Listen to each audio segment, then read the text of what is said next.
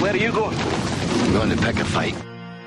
Podcasting from the Pacific Northwest, the caffeine and Sasquatch capital of the world, and home to the world's biggest Highland Games fans. This is Fork Talk. Will you fight? A podcast about all things Highland Games heavy events, competitive throwing, and the greatest sporting event ever invented on God's green earth, Sheath. And now, here are your hosts, Big Daddy and Hoss. But they'll never take our freedom! So there I was, knee deep in a rice paddy, right? Right. And all of a sudden, Big Daddy, we're on. listen, We're this big- old guy comes out and he says, "Get out of my rice!" And it was Uncle Ben. We're on. Oh, we're on. We're oh, okay, on. sorry about that. I I get in these stories, you know. That is your freedom. oh yeah. You're not going to take our freedom, not even for our third episode, ladies and gentlemen. Episode of Forktail. And we're still on, baby. yes, sirree. They haven't pulled us off yet. Not yet, anyway. Hey, hey, I'm your host as usual, the lovely and charming J. Big Daddy O'Neill, and I have my lovely co-host, none other than Brett Haas Lathra. Thank you, Big Daddy. All the way from Ording. Very nice. No worries. Hey, we've got our um, usual fantastic staff. to Super support us, fantastic super fantastic. staff. Except for the fact that, um, let's see, your handler, Devil Ange, is gone. She's not here. She's Yeah. persona non grata Uh, Candy Sprinkles, our producer, gone. at a birthday party, I believe. Yeah. But thank God we've got intern Slim, Slim Jim. Slim Jim, no pressure. Just like the whole show is riding on you. On your shoulders, Yeah, real cool. on your broad shoulders. I think you can do it. Let me tell you something. got faith in this I got, I got faith in this kid too, and I'll tell you why. Because first of all, he comes from the fruit of your loins. I didn't say fruit of the loom either. Right? Yes. You know, and then of course you got your better half, Stephanie, i.e. Candy Sprinkles, Yes. or should I say AKA? Is it AKA or IE? Whatever. Who cares? It's our show. I can say whatever I want to say. AKA, yeah. we don't have anybody tell us what to do here. So, Right. yeah, we have to shout out to our staff, uh, even though they're not here. We appreciate their help. Website www.fork-talk.com. dash. Don't forget the dash. That's right. And our Facebook, uh, Fork Talk with Big Daddy and Haas. Don't get any better than that. Yep. No, sir. Let's do some sponsor sponsor shouts. Sponsor shout. We like to call them shouts. They're shout outs. We like to talk to people about people who sponsor our show and, of course, our best favorite sponsor in the entire world of we're going to talk about. And we're going to say that this thrilling new episode of Fork Talk, episode Trace, Trace. I'm using my Spanish again, Yep. is sponsored by Mattress Ranch. When you need a new mattress, you owe it to yourself to check out the Mattress Ranch. No phony sales, no elbow twisting salespeople, just everyday low prices by reasonably nice people. 10 locations throughout Washington and Alaska. They're online at mattressranch.com. That's one word, mattressranch.com. Mention Fork Talk, and what do you get, Hoss? You get a funny look, baby. Damn right to do because they don't know what the hell you're talking about. but hey, let me tell you something. Let me tell you something about these guys. I always got to give a little plug to these guys because you know Yeah. what? They, they do a Yeah. good job. Tell us something new about uh, about Mattress Ranch. Well, you know, Max Sattler, right? He's the guy who runs the place. Yeah, yeah, Right? yeah. Good friend of ours, thrower. Yep. Awesome dude. Yep.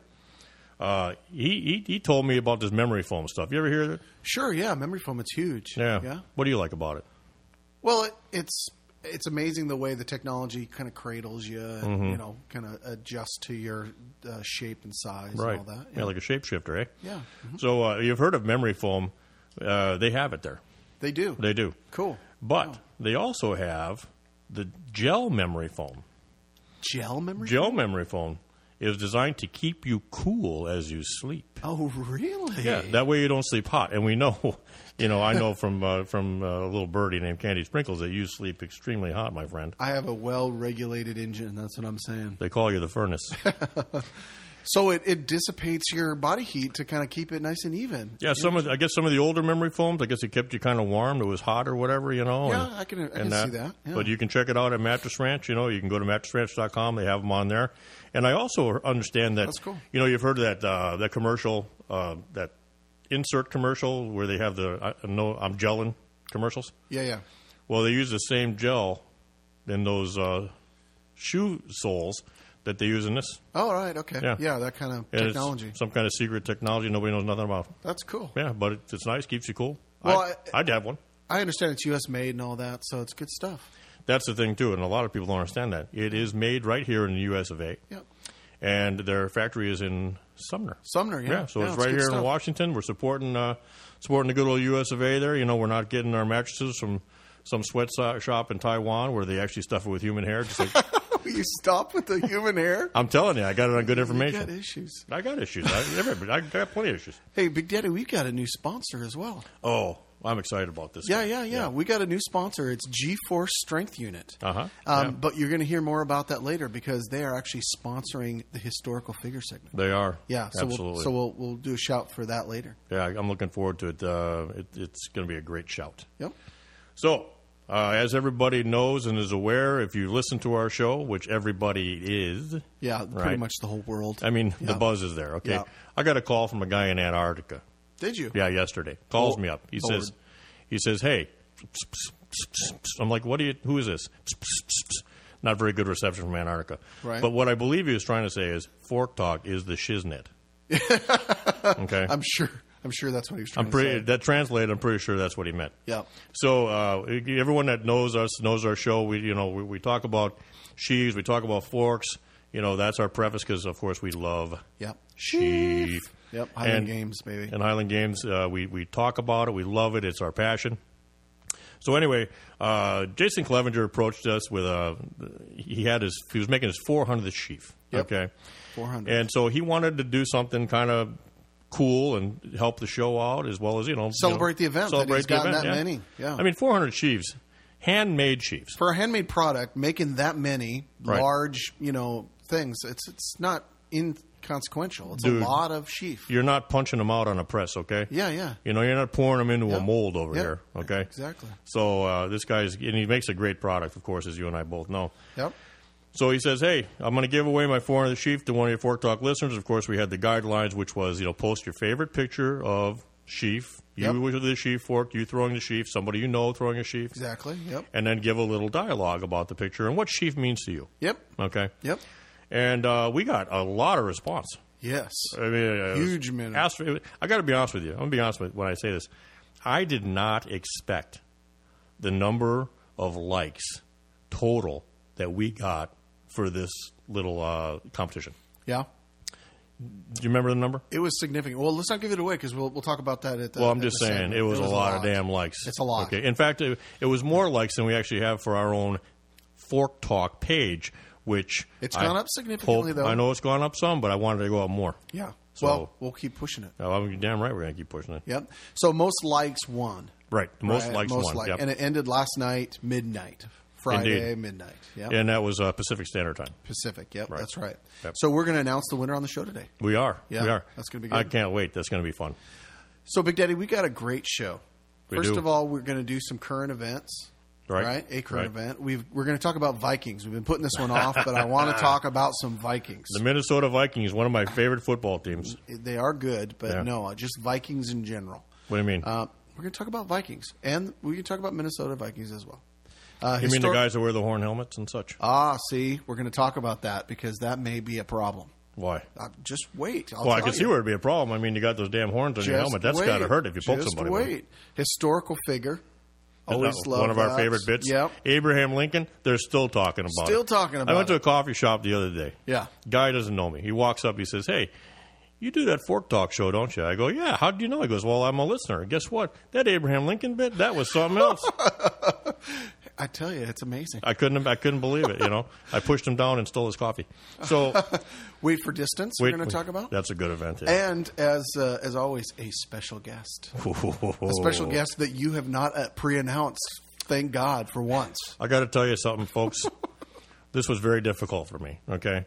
Because ever since I was a young boy, and I was and I grew up, and you know, we didn't have a whole lot when I was a kid, you know, and I every time I wanted Christmas time, I would go and look for the presents. I was a spoiler, okay?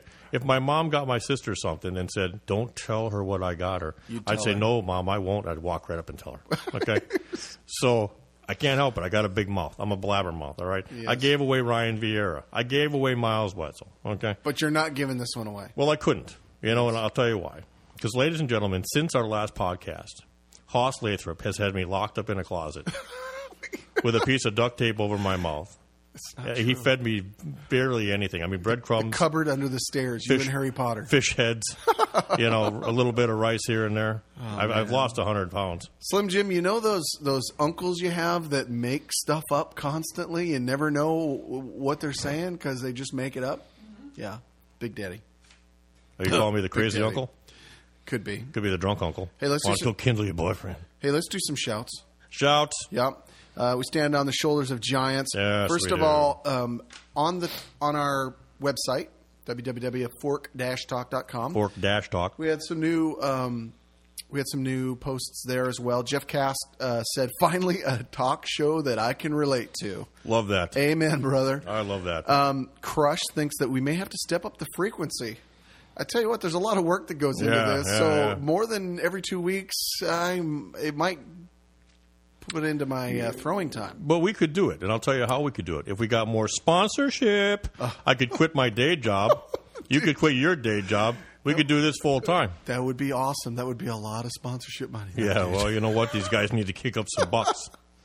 Pony up some ducats. And then Jim Walker says, uh, "Life is now complete because he was mentioned on Fork Talk." Well, he'll probably have so an aneurysm after this show. That's nice. That's good stuff. Big Jim Walker, shout out to you, brother. Facebook, um, Clint Barker had a great idea. Oh, yeah, I he love this posted idea. this, in the middle of the Yeah. competition. Fork Talk shirt slogan. He wanted to know when we're going to be selling the "Go Fork Yourself" T-shirts. Inspired, we'll give you at least ten cents out of every shirt we sell. Hey, let me tell you something. the only thing that pissed me off about that was I didn't think of it. It's true, you are the idea guy. You're telling me. Uh, Eric, the other funny thing too was Eric Wechter claiming that the sheep competition photos were l- a sausage fest. So he introduced a picture of Regina, which was hilarious. True. You know, and, and like I like I responded, of course it is. It's chief. Well, but uh, you know, I've seen uh, Adrian and some of the, the elite women throw sheep. They throw it pretty well. Brother, let me tell you something. Adrienne Wilson. Yes. Okay. I've met her in person. You've Yes. met her in person. All right. Yes. Awesome, nice gal. Her husband, Joe Wilson, another guy, sweet guy, awesome dude, right? Yep. He Yep. owns Delaney's Pub. If Yep. anybody's hungry in the North Carolina area- area, that's a free that's a free shot for you. Yep. Okay. Yep. She is an amazing athlete. She okay. is. And uh, I think I said on our last show, she actually went to the Olympic trials for shot put Yeah. last year. Yep. Um, just an amazing athlete and and um, and a nice person too. Okay. That's why it's so great that when you have a competition like the World Championships, Yes. all right, which took place Last last or week. two weekends ago, was it last week or two weeks ago? two weeks ago, because it was the weekend we, we Ah, broadcast last. right, that's right, And we, yeah. we gave a shout out to all the ladies that were going to Arizona to Right, compete, right, yep, for the absolutely. 49th Arizona Celtic Gathering. Indeed. Yes. Yep. So we got the. Do we have the uh, who won? We do. As a matter of fact, we do. Yeah. So uh, a nice segue into who won is uh, Adrian Wilson won. Again, man, she's amazing. She is amazing. She is. I mean, she is an awesome thrower. She's a very, very awesome thrower and a strong. She's stronger than hell. Yeah. Yeah. I saw a video of her close grip bench pressing, 185 pounds. wow. Okay. Wow. Now, if you've ever seen her in person, you can see why. She's got triceps like uh, She does have a crazy person. Yeah, awesome She'll triceps. probably slap me with them Yeah. the next time she sees me. But Uh, coming in second, someone late to the games, newer, really trying to learn it as fast as she can. Great power lifter, Christy Scott. Yeah, with one of- 19 points. one of four points Washington's behind. one of Washington's own. Yeah, it's I, I I fantastic. was at I, think I was at one of her first games. I believe it was Prosser. Yeah. Uh, 2010, I believe. Yeah. She was doing really well there. Coming in third, Sarah Hilgers, Right. 32 points. Very respectable. Uh, Beth Burton, who we met at Bellingham last year, Very an sweet girl, amazing yeah. woman, and she's an amazing thrower. She's Indeed. involved with um, track and field stuff as well in California. I'm pretty Yeah, sure. but down she's, where a, she's she a throws is. coach, I believe. Um, so she had 37 in fourth place. Uh, Katie Steingraber. Yep, Katie Steingraber. I got to give a shout out to her personally. You don't know who I am, Katie, but I'm gonna tell you something. You helped me do very well in the sheaf competition. Really? Exactly.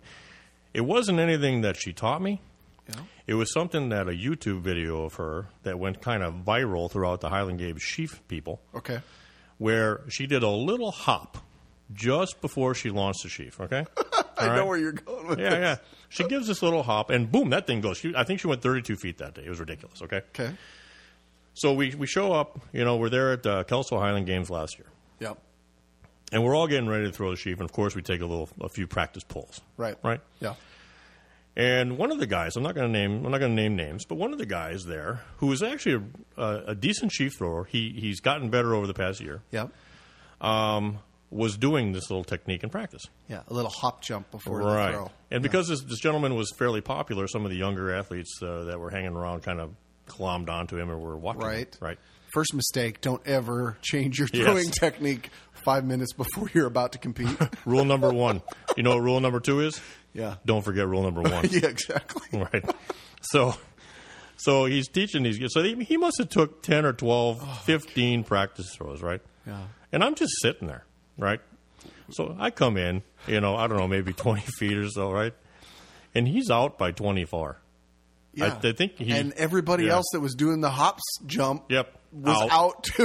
Because There's it was- only us left. It was the bag awesome. was going this way, the bag was going that way, you know. know, yeah. Uh, so it was quite. So I, I want to thank her personally So for Katie, that. Very nice. yeah, I appreciate that. Um, and then and then rounding out the the rest of the list, uh, Lisa Goulet, All right, nice girl. Met her before. um, uh, Heather McDonald, Heather McDonald, shout out. fifty uh, seven points there, and then uh, Brittany Boswell Right. and uh, Alex Norman Ross, a Canadian. that Yeah, we one of our good know. friends from Canada. I must have. It, she must have been so distraught by me suggesting last a podcast that she was from California, not Canada. think you did, that sir. she she she threw a hammy or something and was injured, so she didn't she didn't compete. So sorry about that, Alex. I hope you get better. I believe you jinxed her. Yeah. All right, that's it for shouts, dude. Yes, it is, man. I'll tell you what, we got some amazing people we get to talk about. I know it's you amazing. How about pop culture? Let's go right into current. You wanna go events. right into current Yeah, events? because there's really one I want to talk about, and then we'll get into the first segment. Yeah, I like Right? your style. Yeah. And it came from Handler, your handler, My Devil handler, Ange. Devil Ange. Yeah. She, so shouts for for Devil Ange for this one. She brought it to our attention that today is National, National Tartan Day. National Tartan Right. Day. Right. Yeah. And I, I really wasn't too familiar with it. Right. We had to look yeah. it up. Well, yeah, and the, the- I'm a little bit more familiar with it, not because not of its history, but the fact my mother-in-law, okay, Yeah. I love her very much, by the way, Frances McGregor, um, is big into National Tartan Day. In fact, she sits on the committee here uh, in In Washington in State? Washington State, yeah. Oh, cool. So um, sh every Tartan Day, her and uh, a bunch of the people that she represents and that go to the Olympia, to, which is our state capital. Yep. They go to the Capitol and they actually raise the flag. They raise the St. Andrew cross. Okay. Mm-hmm. And it, it actually waves above our Capitol. Okay. Cool. It's very nice. And, and my mother in law gives a really nice little speech uh, for that. And if she did it, ag- I think she did it again today. I may just go ahead and post it on uh, on our Fork Talk. Uh, Hmm, good Facebook. idea. Yeah, Good idea. Uh, but she's very into it and and, and uh, loves the tradition and the people that she uh, she hangs out with are all ultra cool. In fact, I'd have been there today too if we weren't doing this awesome podcast. Yeah. Well, like like most national days of recognition, so Tartan Day is really to celebrate uh, Scottish um, and Celtic heritage influence in America and Canada. Right. And the Canadians adopted it in 1993. The U.S. Senate Shout out Canada. yeah, they were they were first. They they're typically better at that uh, and those kind of things because they're a Commonwealth. What kind of things? Yeah, Eh, you know, celebrating Commonwealth English Scottish things Why do you think that is, Hoss? Ah, because they're a Commonwealth. They're part of the Commonwealth. I got a better idea. What is that? Because when we started out as a country, Yeah. we weren't exactly very friendly with the Brits. You know what I mean? We had a little war back in the day. Ah, yeah, I get you. know, back in Okay. 1770 something. Well, you know? we weren't too far behind the U.S. Senate in 1998, so um, five years later, Well, you know- adopted the National Tartan Day. you and I are big fans of Canada. Of course, Right. We Yes. got lots of friends in lot Canada. of good Canadian uh, friends. lots of great throwers there. We Yep. love, we love, we go to Canada as many times as we can. We love it there. Yep. And so it doesn't doesn't surprise me that they're a little bit ahead of the game there.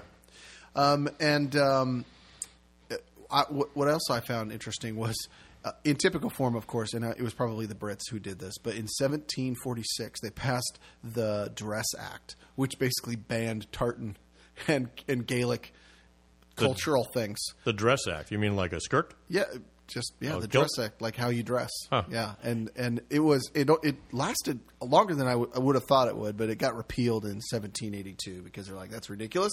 We will wear our kilts and tartans, and you will like it. Well, you know why it was repealed, don't you? Why is that?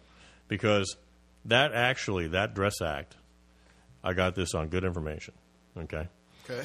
was actually one of the Oh, hey which is one of the first triggers of the revolutionary war really? yes because there were a lot of hey don't laugh there were a lot of uh, scots and irish who Yes. lived here Yes. and they didn't particularly care for the brits at the time right Yeah. so just to piss them off So it wasn't it wasn't the taxation thing; it was the tartan. Day. nothing to do with it buddy nothing to do with it that doesn't surprise me. That that whole uh, Boston Tea Party. Yeah. they didn't dump no tea. It, it was tartan. They were dumping kilts. Yeah, Yeah. I like that. My great I- great grandfather was there. Hey, well, uh, history is written by the uh, victors, and we are the victor, and therefore we will write it how we like. That's right, and hopefully we don't go to England. All right, anytime soon. fantastic. Um, hey, so speaking of tartans, Yeah. so what tartan do you throw or wear? I don't throw tartans. I throw heavy implements. In you wear a kilt when you throw. Yeah, we what all do. tartan It's called the Highland you Games. wear? What tartan do you wear? Are you tongue tied? Well, no, what tartan do you wear when you throw? I don't throw tartans. I throw an implement. Gosh, I'm wearing. Oh, dang don't, it. I'm going to reach across this table What, what tartan do you wear when I throw. when you throw? I throw the black Stuart. Now you got me saying it. See? I wear the black Stuart. You wear the black Stuart. Okay. Yes. Yeah. And well, I'm Even- O'Neill. Even though you're an O'Neill. Yes, And I'm- that has its own tartan. We have our own tartan. Yes. Uh, the most popular of the O'Neill tartans looks like a picnic tablecloth. I wouldn't be caught dead in it. So you're not a big fan of that particular No. tartan. However, I there is understand. there is a red the red version of the O'Neill tartan, which is beautiful. Yep. And uh, but y- y- sport kilt and some of the other you know Right. cheaper kilt places don't don't have that material. So Right. I would have to pay a lot of money to get one made. Yeah.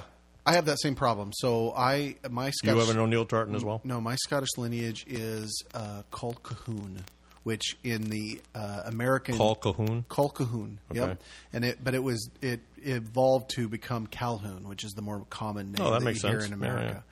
Um, and it's a nice tartan, and I have a, a proper woolen kilt from Loch Caron Woolen Mills in Scotland, made with the proper uh, ancient Colquhoun tartan. Nice. but it's a big, heavy, formal kilt. You can't throw in it. Right, yeah. And and um, people who don't know this, we um, the the Highland Games throwers often throw in um, kilts that are made by companies like Sport Kilt and Neo Kilt and Stillwater and- kilts. and those are typically a, a polyester type blend because you want to be able to wash them. They get dirty, and you don't want them super he- uh, heavy You get tacky on 'em. and you get yeah tacky and gunk on them and stuff like that. So, and as you said, Colquhoun is not the most popular of names, so it's an it's hard tartan to get. So I can't get it. So I throw in a hunter or a variety of different just you know tartans that I think are cool and Right. look nice. Yeah. Well, that's with me with the Black Stuart, okay? Because, you know, they're the seated family, the royal family, the Stuarts. Yep. So basically, anyone can wear their tartan. I could also wear the black watch because a lot of times, if you're in the military, you know, or ex military, you wear the black watch too. I used to wear the black watch, as a matter of fact. Yeah. Uh, but I like the Stuart a lot better. So I went with that. And then my wife, you know, she's with the McGregor clan, okay?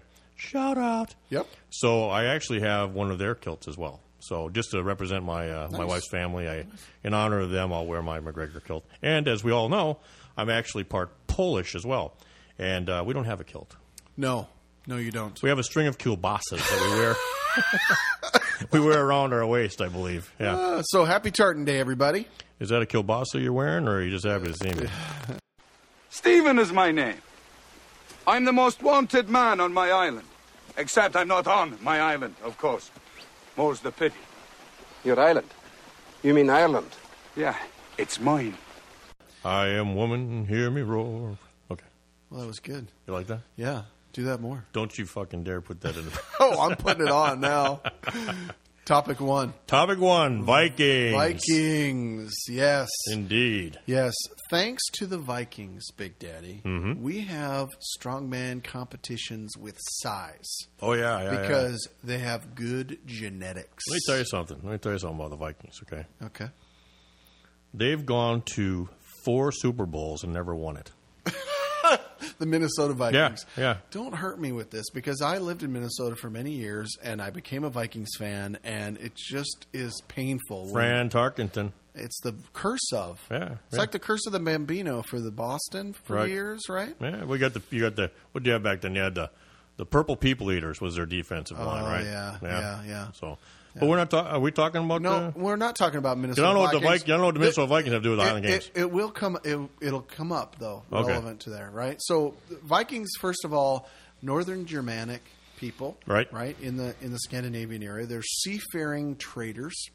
Traders, as in uh, like Benedict Arnold. No, no, no, traders as in you know goods trading back and forth. Like I'll, you know, I'll, I'll The, tra- Vi- the I'll- Vikings traded. I'll trade you that hard cider for my Guinness. No, that you ain't know, gonna happen. Things like that. you know what I think? I think by by trader they meant uh, we're going to trade you by not killing you, and then uh, we're going to take all your stuff. Yeah, it could be. Uh, they were known as raiders as well, um, and explorers. Oh, Um, now here, so here's what's interesting, and, and this gets confused, right? The word Viking is actually a description, not an, uh, a descriptor of the actual people.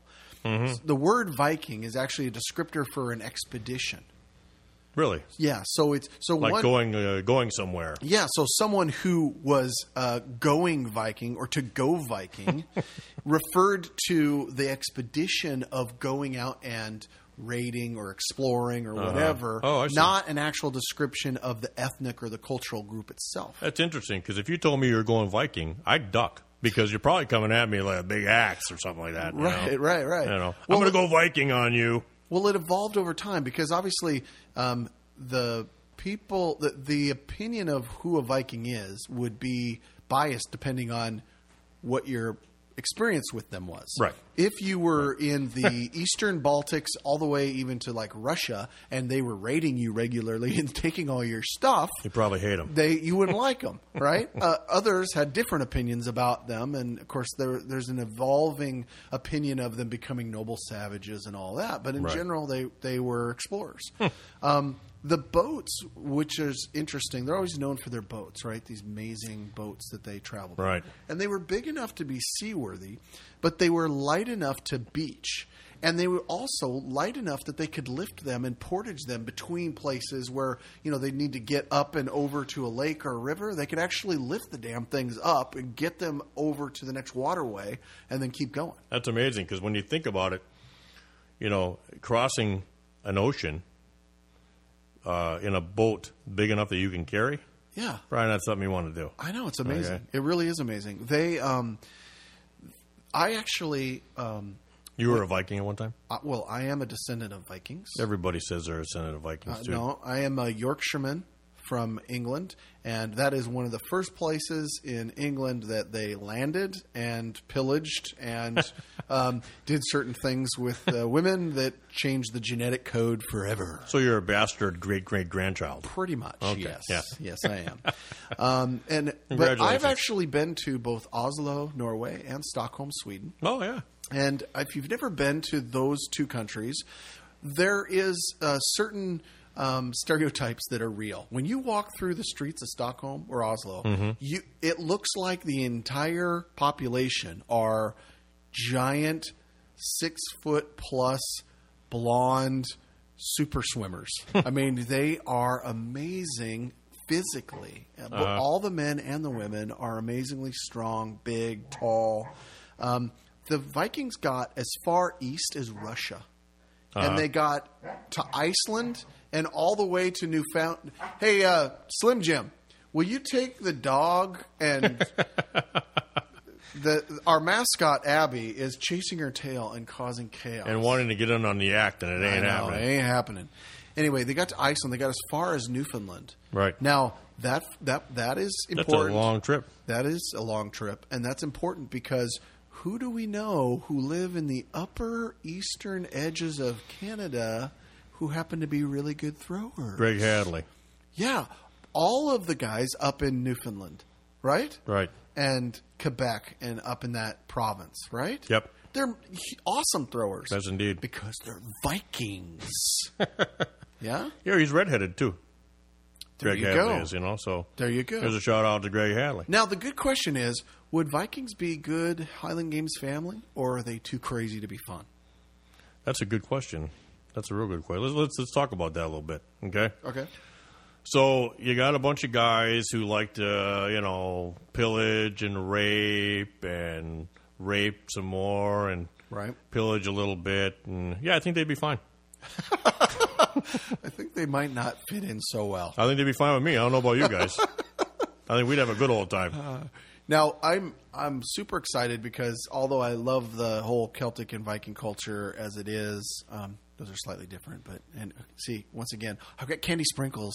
She's even not even here, but she's in my ear saying those are different, ki- you know, genetic peoples. They don't. I'm like, oh gosh. the ghost of Candy Sprinkles. The new History Channel. The, the History Channel has a new show Yeah. called Vikings. I've watched it. Have you seen it? Yeah, absolutely. It's good, yeah. Yeah. I think it's really good. It focuses on a real Viking known as Ragnar Lothbrok. That's a real Viking they're talking Yeah, about? Ragnar, uh, very no, very well known for um, his um, one of the first uh, Vikings to actually believe that he could sail to the west from where they were and hit England. Right. and then they went on bunch bunch of raids and And he was right. yeah, he was he was. Do you think Um, he actually shaved his head like that? Because the I guy's don't got no know. hair on the sides. yeah, I don't know. I think that's just kind of because it looks cool. That'd be kind of hard because you got to shave with a knife back True. then, you know. True. Uh, the actor is Travis Fimmel. Um, his nemesis in that is Earl Ho- um, Haroldson. Yeah. And but and the actor I love it's Gabriel Byrne. Mm-hmm. Yeah, he He was. played the devil at one time, didn't he, in some movie? yeah, and he was in uh, the Usual Suspects. Oh, yeah, yeah, yeah. yeah, Yep, yep, I so remember. he's really good. And he, so he's the nemesis in this. He's the Earl, kind of the king of the Vikings in Yeah. that area. And I have to say, doesn't I like- hate him. I hate him doesn't in like this. Ragnar. He's not somebody I, I'd, I'd yeah, like to say. I don't care for him. No. He's got a little fat friend, too, with a little beard and bald head.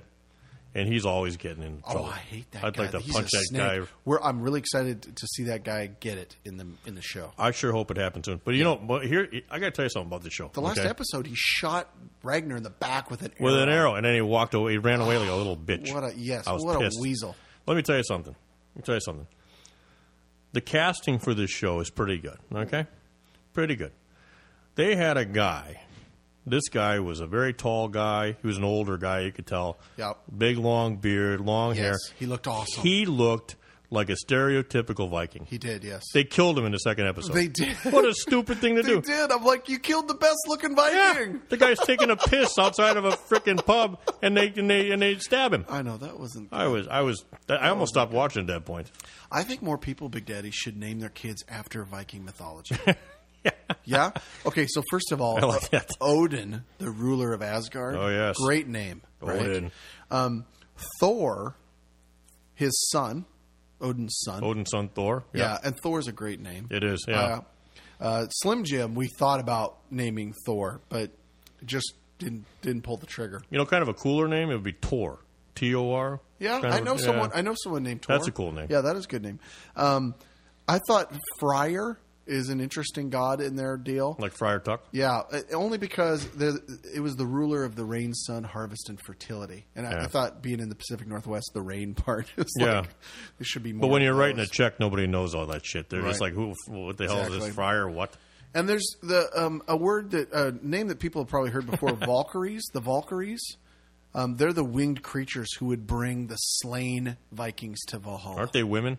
Aren't they women? I don't. Th- I think they were. I'm not sure that they were women. I think they were just cre- like you know angel-like creatures Uh-huh. that would take the slain um, to Valhalla and hell. The- Hell. The, one of the original concepts for hell predates you know a variety of of, of concepts was um, a Viking concept. they spelled it H E L, just one L, Huh. and it was the ninth world where dead Vikings who did not perish heroically in battle would await the end of time. wow. So not a good place. yeah, that's not where they want to go. Because the Vikings didn't necessarily think death was a bad thing. Right. If you died well in battle, if you lived life hard and vigorously, Mm-hmm. and you died, you would go to Valhalla, and it was a, a cool place. Right. Right. A- A lot of your warrior cultures believe that. Too. yeah, and they didn't live long back then, and so. The, but if you Oh yeah, you don't didn't- live long when someone's chopping your head off with an axe. But if you perished unheroically, then you would go to hell. You go, you go to hell. Yeah. H E L. So back. So here's where your Minnesota Vikings come in. Misconception: Vikings did not wear horned helmets. Yeah, they did. They did not, Dude. No, they've they've discovered archaeologically that the Vikings did not wear damn horn helmets. How would That- the archaeologist? How would the archaeologist know that? I'm sorry, th- because they study the Vikings where they've found them, the settlements, and that is a particular headdress that the Vikings did not wear. So did they find helmets? yeah, They found helmets. Yeah, with but a- they didn't find any horns. on them. no horn helmets. Okay, well, I got an explanation for so that. Hagar the I, I know Horrible why that is. and the comic books and the Minnesota Vikings, they all have got the wrong stupid horned helmet thing. No, you've got it wrong. I'm going to tell you why. because act- actually, I know this for a fact that the horns disintegrate at a rate of two millimeters per year. I don't know why you're laughing. I'm totally honest about this. Was that in medical school that they I taught you learned that that? in U- the University of Washington. Let me Yeah, tell you. And in what PA happens is school.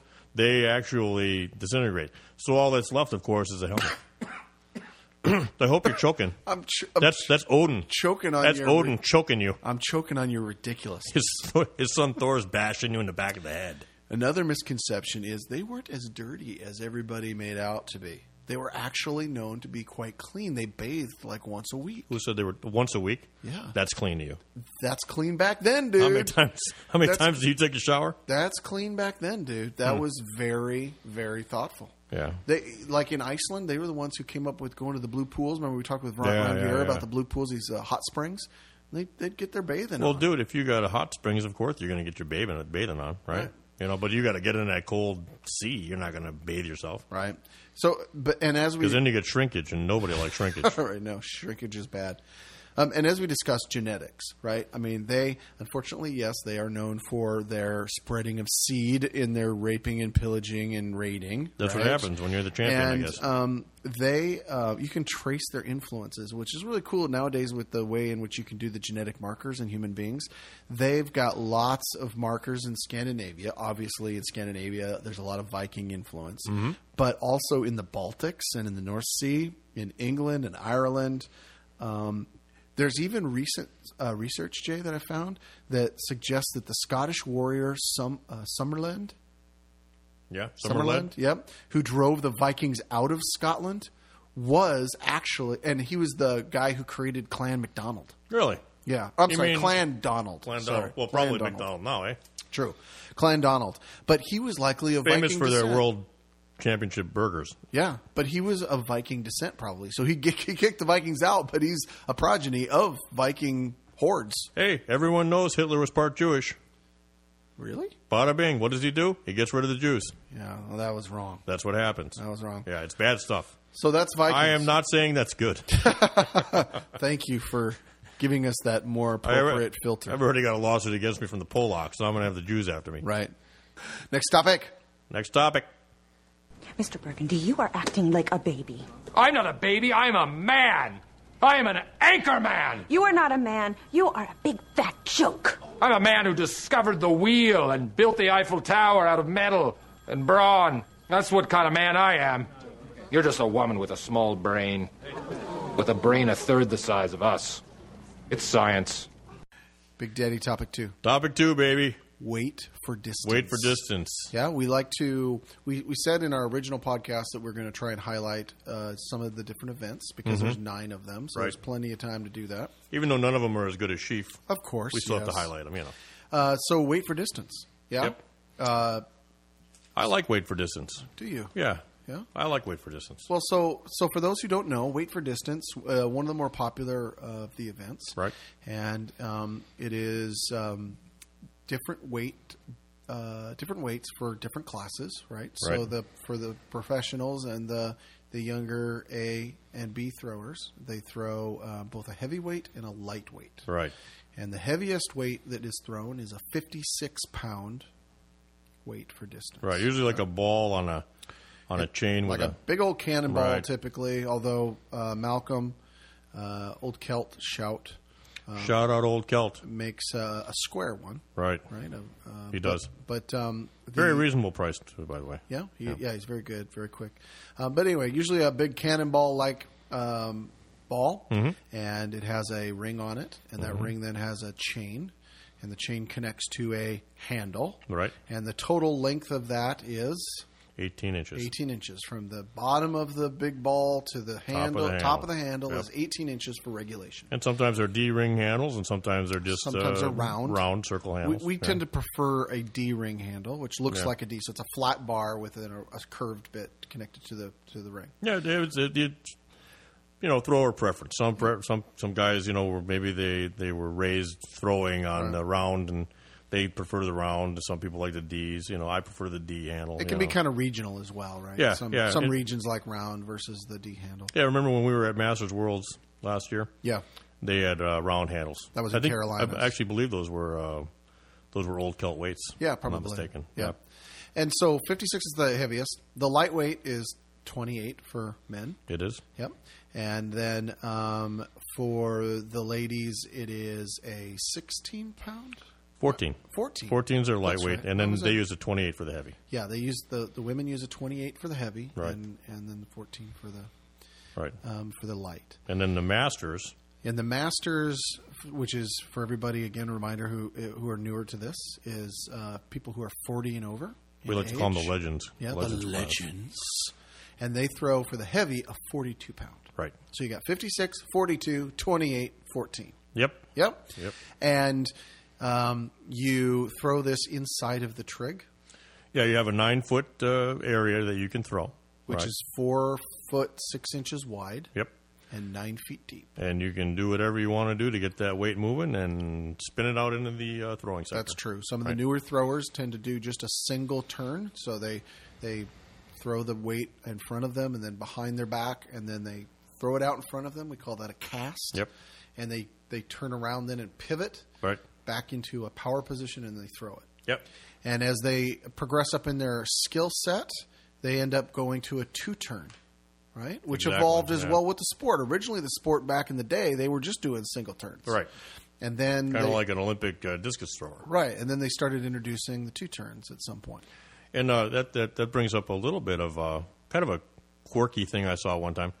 Uh, a thrower on the East Coast. What was his name? His nickname was Quadzilla. That's a good nickname. Carl Dodge. Carl Dodge. All right. 6'4", 300 pounds. Okay. Wow. Had 34 inch legs. Wow. Guy had huge thighs, right? Yeah. He did three turns inside nine feet Really? and spun it out there and hit 90 feet on occasion. wow. It, it, if you ever get a chance, go on YouTube, and I believe it's one of the. It might be one of the Celtic classics that he does it at, but you Yeah. can see it. You, you can, and it's it's ridiculous that a guy that big can move that fast in that small of a circle and actually That's you know, get that amazing. weight out there. So yeah, it's amazing. Yeah. And for those who haven't seen it, so most in the modern day games, most uh, athletes who are throwing weight for distance, whether it's the heavy or the light, are standing in the back of the trig. You got one foot out of the box and one foot in, and you swing the weight in front of you just to get loose, and then you usually throw it out to your side, behind your back, and then at that point you're throwing it out and casting it to towards the to the front to start an elliptical. Right. And at that point, you then jump and turn and, and put your feet back in the box. And once you've done the first turn, then you uh, in, attempt what is called the sprint to the trig. Mm-hmm. And, Yep. and so you're in the back of the box still on that first turn, just kind of getting the motion going. And then you pull hard towards the corner of the trig again looping the weight up and over like a big elliptical, keeping it as long as you possibly can, landing in the power position, which is kind of a feet pointed outwards, crouched a little bit, right, Yeah. ready to when you do it relay. right, that's the way it's supposed to go. Yes. And then you continue that weight around, pulling as hard as you can and throwing it out in, into the distance. Yep. Yeah. Into the sector. Um, now there are some people that throw different, like you said, the three. Uh, there's a German that we throw with occasionally, Yuli. Yuli Mueller. Yeah, Yuli Yuli does this uh, rotator cuff destroying move where he he rotates the, the weight on the first one instead Yeah. of behind his back. He he goes in front, he goes behind, and instead of just in front of his chest at about chest high on the first throw, he throws it up high. and basically like a lasso over his head, Yeah. and then down, and then goes into his turn. And I don't understand how in God's name he does it, but he does it well. Well, you know, Harrison Bailey used to do that for a while. Did he? Yeah, Oh. Harrison Bailey. You know, uh, shout out to him. Great pro. Talk about longevity. Yeah. As long as I've been watching Highland games, that guy's been throwing. And he actually was given credit for doing spinning weight over bar. He's the guy that basically kind of Oh, started okay. it, right? Yeah, yeah, yeah. Well, he would start the same way. He would start with uh, one one spin over his head, and then go into two spins, and it's it's amazing to watch. And it, again, it, it's on you know if you go on YouTube and check out any of the old Celtic classics or um, or Pleasanton or something like that, you can probably find it. Yeah. and it's awesome to watch. He doesn't do it anymore, probably because he had three shoulder surgeries because of that. But but otherwise, uh, he he- you know he he did that. I actually tried that once. Did you? I tried it my second year at Enum Claw and did fairly well, but I don't do it anymore because I like my shoulder girl. I like my uh, Yeah. I like my rotator cuff too much. Yeah, exactly. Well, and, and the fifty-six pound, the heavyweight for distance is is uh, people it, because it's so heavy, people don't like it as much. Um, it's not The Widowmaker. It's yeah, the Widowmaker. It's not as it's not as great for the crowd as well. It's a really popular event because you are taking a very large person, typically, especially so in the men category. You're talking you know men that are uh, 250, 300 pounds, and they're spinning themselves around as fast as they can with this weight implement and throwing the weight. And and for the lightweight, because you're throwing it quite a ways and you're spinning a couple times, it's fairly impressive from the crowd's perspective. And I think that's why it's one of the more popular things because you're Right. throwing the weight out there. Yeah. Yep. Um, now, uh, relevant to records, like let's give some people some understanding of how far you throw. Yep. Right. So, and because we are masters, let's well, let's take the opportunity Legends. to, to start with the legends. Legends. Yeah. Um, Of course, I'm not comparing any of my throws to these guys. no, no, no, no, no, no, no, no. But but just to give people a flavor for it, right? Uh, Maybe the 70 year old guy. I, I think I could beat him. Yeah, exactly. Current world record holders and lengths. All right. So in the 40 to 44 class, the current world record holder is Jim McGoldrick. The Big Chief. Yeah. Big Jim McGoldrick. He actually won the world championships five times as well, just like Ryan Vieira. Did he? Wow. Indeed, yeah. That's amazing. And he set this record in 96. So this thing 96. has stood a long time. Indeed. Yeah, and Indeed. so we've this got is- some good throwers in that age group And- who don't even come close I to know that. it's amazing, and this is the li- this is the lightweight for distance, eighty three feet eleven inches. That's amazing. That's insane. That's huge. Um, also, and and so, I'd so- like to get him on the show sometime. all right, we should put that. We're on going to there. work on that. Yeah.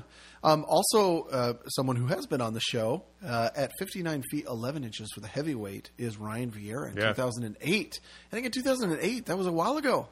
42 pounds, man. Man, so- Fifty nine eleven. I mean, a good throw for that in the Masters category would be anywhere, say, 38 to 42. Yeah, exactly. Right, and this guy's throwing at uh, 59.11. It's huge. I actually saw a YouTube video. I'm, I'm- here I am plugging YouTube again, you know. But Kerry Overfelt yeah. through the 42. Uh, Very close, if not, I'm not sure whether he beat that distance, but it was 59.11 something. I don't know whether it actually stood at the record or whatever, but Right, it was- that was it just a was couple close. of years ago. Yeah, it was, it That's was a amazing. beautiful throw, too. And so, and then typically they break this down people by um, by by five year increments, right? Yeah, so the that's- next the next up is the forty five to forty nine class, and you've got Dave McKenzie at seventy eight feet uh, in ninety five. Monster. Again, it's it- that's that record is, stu- has stood since nineteen ninety five, and then you Yeah. got Don Stewart in two thousand and eight that hit the fifty two eight and uh, three quarter. That's another big throw. I have a feeling that that's probably actually that was probably broken, because I or will be broken soon because some of these guys that are coming up from the forty to forty four, Yeah, like are uh, gonna hit those. who did we mention last time on the show? The brothers. Oh, on the East Coast. Yeah, yeah, yeah. yeah, yeah, yeah. yeah. Well, Oh, I guess we both know. I've- They're so popular, we don't even know their damn no, no, names. I'm forgetting the name. I'll think of it. Yeah. Uh, but I mean, fifty-six feet was uh, one of their throws for the forty-two, and that was at one of the not there was one at the World Championships, but Really? one of the smaller venues. Wow. Um, hey, Slim Jim. You're not doing your job. The the dog's barking outside. Will you get it?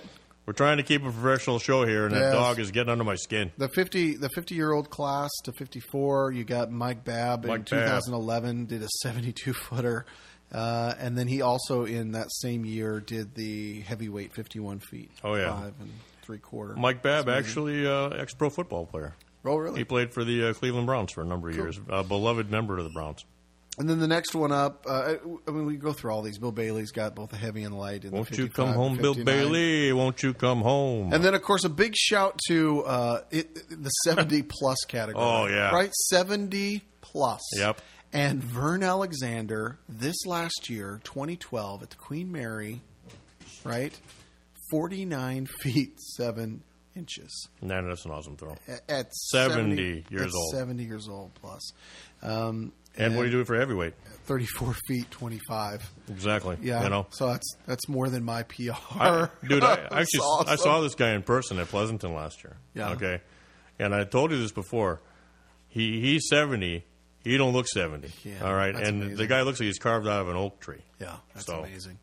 Now for the for the not for the the l- younger kids. Yeah, the guys under 70. Yeah, the younger kids.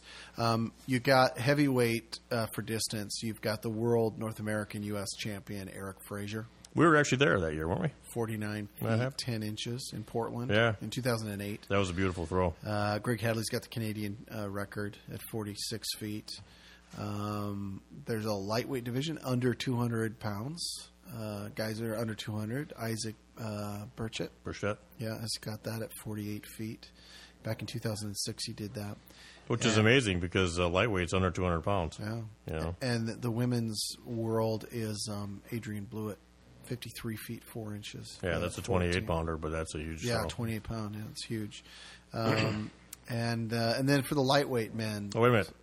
Francis Brebner still holds SGA. 47 47.5 Scotland. in Scotland. Yeah. Nineteen. So Fran- wow, ninety six. He set that at forty seven feet five inches for the amazing. heavy. That's awesome. Um, and then for the lightweight, so we're talking the twenty eight pound or Yep. fourteen pound for the women.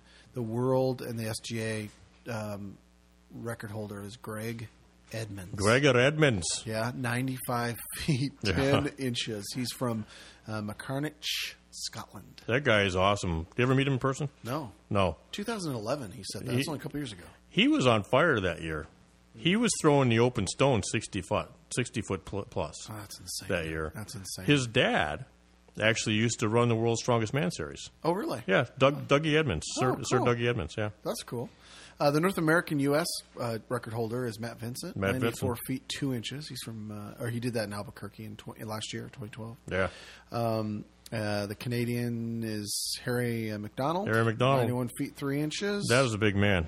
yeah, Six foot one, 330 pounds. nice. Yeah. I don't even think he used technique. I think he just threw it. And then um, lightweights Mark Howe, 75 feet, and the women's Kate Burton owns that. We know Kate. Saw that local. throw. Saw that throw. I was there. in Portland. You in, weren't. in 2012. I, I was wasn't there. I was. I was. uh, You were at the Olympics, weren't I you? was at the Olympics in London. What were you yes. competing in? uh, I was competing in the pint downing competition. I heard you won a gold medal. Oh, I did. Congratulations. I did. Yes, um, 91 feet. Yeah. With Yeah. the 14 pound. That's That's, amazing. insane. Yeah. So shout to all of those world record holders. Um, I, I mean, people just really like it. It's a really popular event. It's oh, if you ever uh, Google or go onto YouTube again and do Olymp the Olympic similarity is if you look up the Olympic hammer throwing Mm-hmm. is kind of they use a wire, two hands, and you're spinning. Um, but it's got some similarities to Right, it, a yeah. little bit. Well, I threw the weight for distance that they throw uh, in the Olympics. Okay. The 35 pound. Uh, Uh, I did a competition for USA Track and Field Masters, yep. and uh, but they're, you're required to do it two handed. Right. Now, if I'd have thrown that one handed, I would have had no problem. Two handed, I was Yeah, it's a different kind I was of tied movement, up like very a like a coordinated. pretzel. Yeah, it did not work. Yeah. So, but in weight for distance, uh, it's one of those events. I, I think you can almost gauge if you look at uh, what somebody's throwing to weight for distance. You can almost gauge what kind of thrower they are, because if somebody is good at weight for distance, they're probably a decent thrower all around. Yeah, it's You true. know, That's true. So, and I have to say too, with with me, it's kind of a gauge how my day's going. If I have a really good lightweight for distance, my whole day seems to go great. But if I have a bad one, not so yeah, much. it Yeah. can. It can. It can actually be a, a, pr- a predecessor to that. That's for sure. So yeah. So wait for distance. Wait for distance. One of our very favorite events, and uh, always working on it. Always trying to get better. Yep. All right, that's our topic. Awesome. In a way, all of us have an El Guapo to face someday. For some, shyness might be their El Guapo. For others, a lack of education might be their El Guapo. For us, El Guapo is a big, dangerous guy who wants to kill us. But as sure as my name is Lucky Day, the people of Santa Poco can conquer their own personal El Guapo, who also happens to be the actual El Guapo. Big Daddy. Hoss. Topic three. Topic three, my man. Historical figure. Our favorite I love this one. historical yeah? figure. Like I said, they're still talking about Abraham Lincoln. They are. And what's awesome is we have a sponsor for historical figure. You know what? That is awesome. It's totally awesome. This historical figure segment is sponsored by G-Force Strength Unit. That sounds badass. Yeah. The G-force strength unit uses amazing feats of strength to communicate a positive and motivating message in school assemblies, other public forums, and to present the gospel of Jesus Christ in religious forums. Right? So yeah. I, I've seen these kind of things before, and it's amazing, right? They Oh, yeah. they they do uh, a positive message about um, overcoming obstacles in your life, using you know the strength within you, both both from your faith as well as as as um, that which you have in your own mind to Right. conquer things, Yeah. and and they do that through a positive message. It's cool. Yeah, they demonstrate uh, these strength feats and do all that neat stuff, and they get people to come to their shows. And It's yeah, cool. They have a lot Um, of fun. If you want to inquire about this, the availability of the G4 Strength Unit, right, or to contribute, Yep. uh, you contact Crush. Crush. at 304 893 4372. That's 304 893 4372.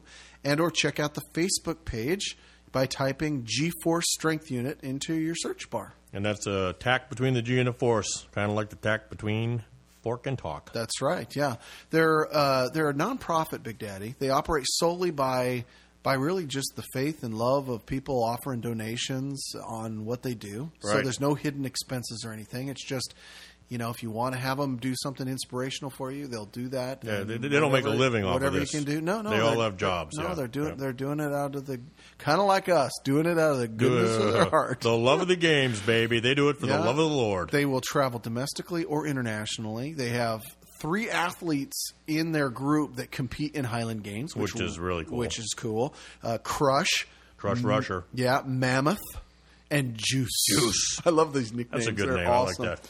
Yeah, um, and their motto. They've got a lot of mottos, right? Yep, but yeah. the, the one, uh, the the first one. Let's let's get, let's give this one up first. Okay. Um, not tomorrow, right now. Ow. Yeah, Yeah, I, that. like that motto. So shout to them. Thanks for sponsoring. Absolutely.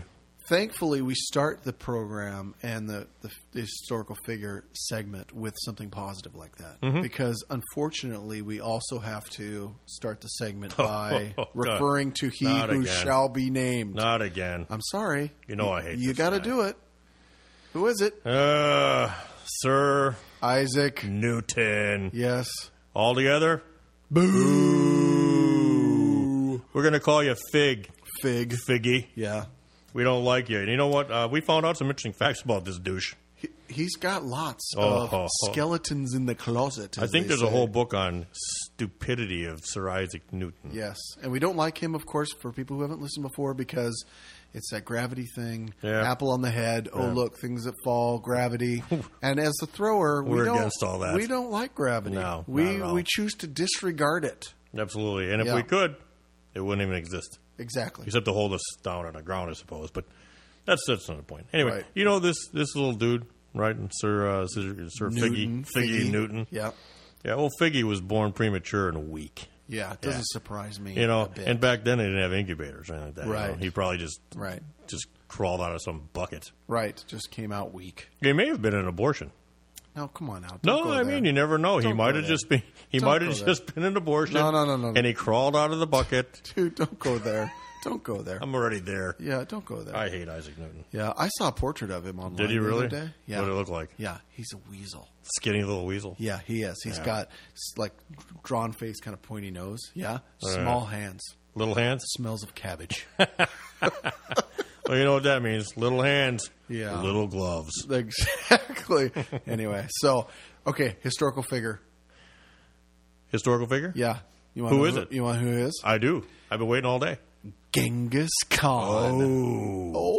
And we're not talking about the Chinese restaurant, ladies and gentlemen. No, which is very good. we're talking about the warrior. Genghis Khan, yes. Um, known as the great emperor of the Mongol Empire. Nice. Yeah. Yeah. yeah. which became the largest contiguous empire in history. After his demise, I love when you do actually, that. it wasn't the biggest empire in history When did he die? uh, in 1227.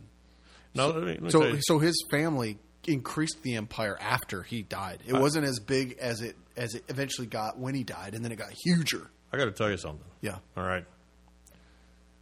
This is the year 2013. Okay? Yes. This guy died in 1227. Yes. You know you're a frickin' badass if they're still talking about you as being a frickin' badass It's true. in th- this day and time. So, you know, you think of a badass, what do you think of? Genghis Khan. Genghis Khan. Right. You do. Yeah. Now, in doing some research on this, though, Big Daddy, I'm I'm still on the fence on whether he would have been good at any Highland games.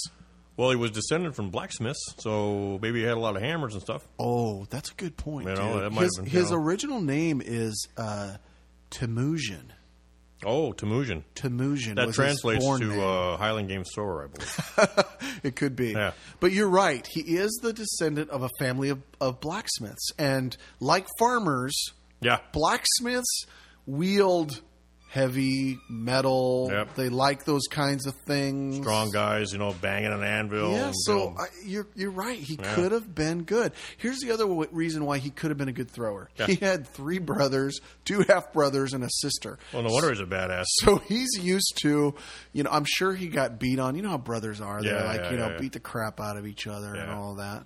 Yeah. Yeah, and you know, an- another little known fact about him too. What? He was married.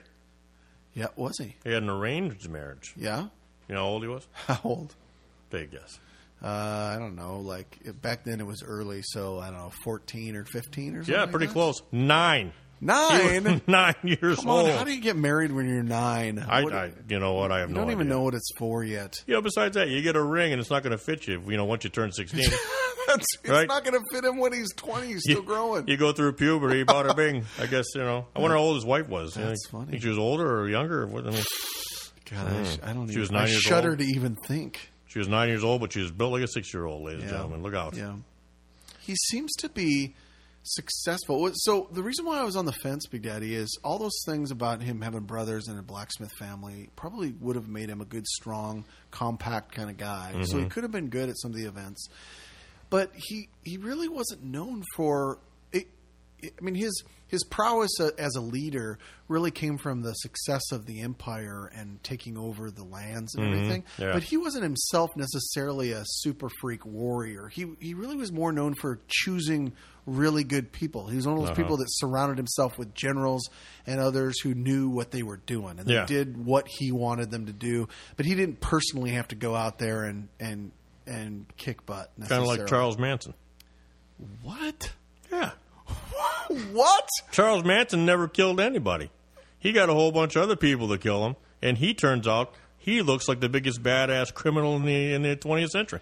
That's interesting. Um, I, I, in a in a bizarre and weird way, I I understand what you're saying. You get it now, don't you? yeah, but but I don't want to think of Charles Manson and Genghis Khan in the same way. Well, yeah, I, guess don't I do. know. I don't think Genghis Khan had a swastika on his head or anything like that. Right. Right.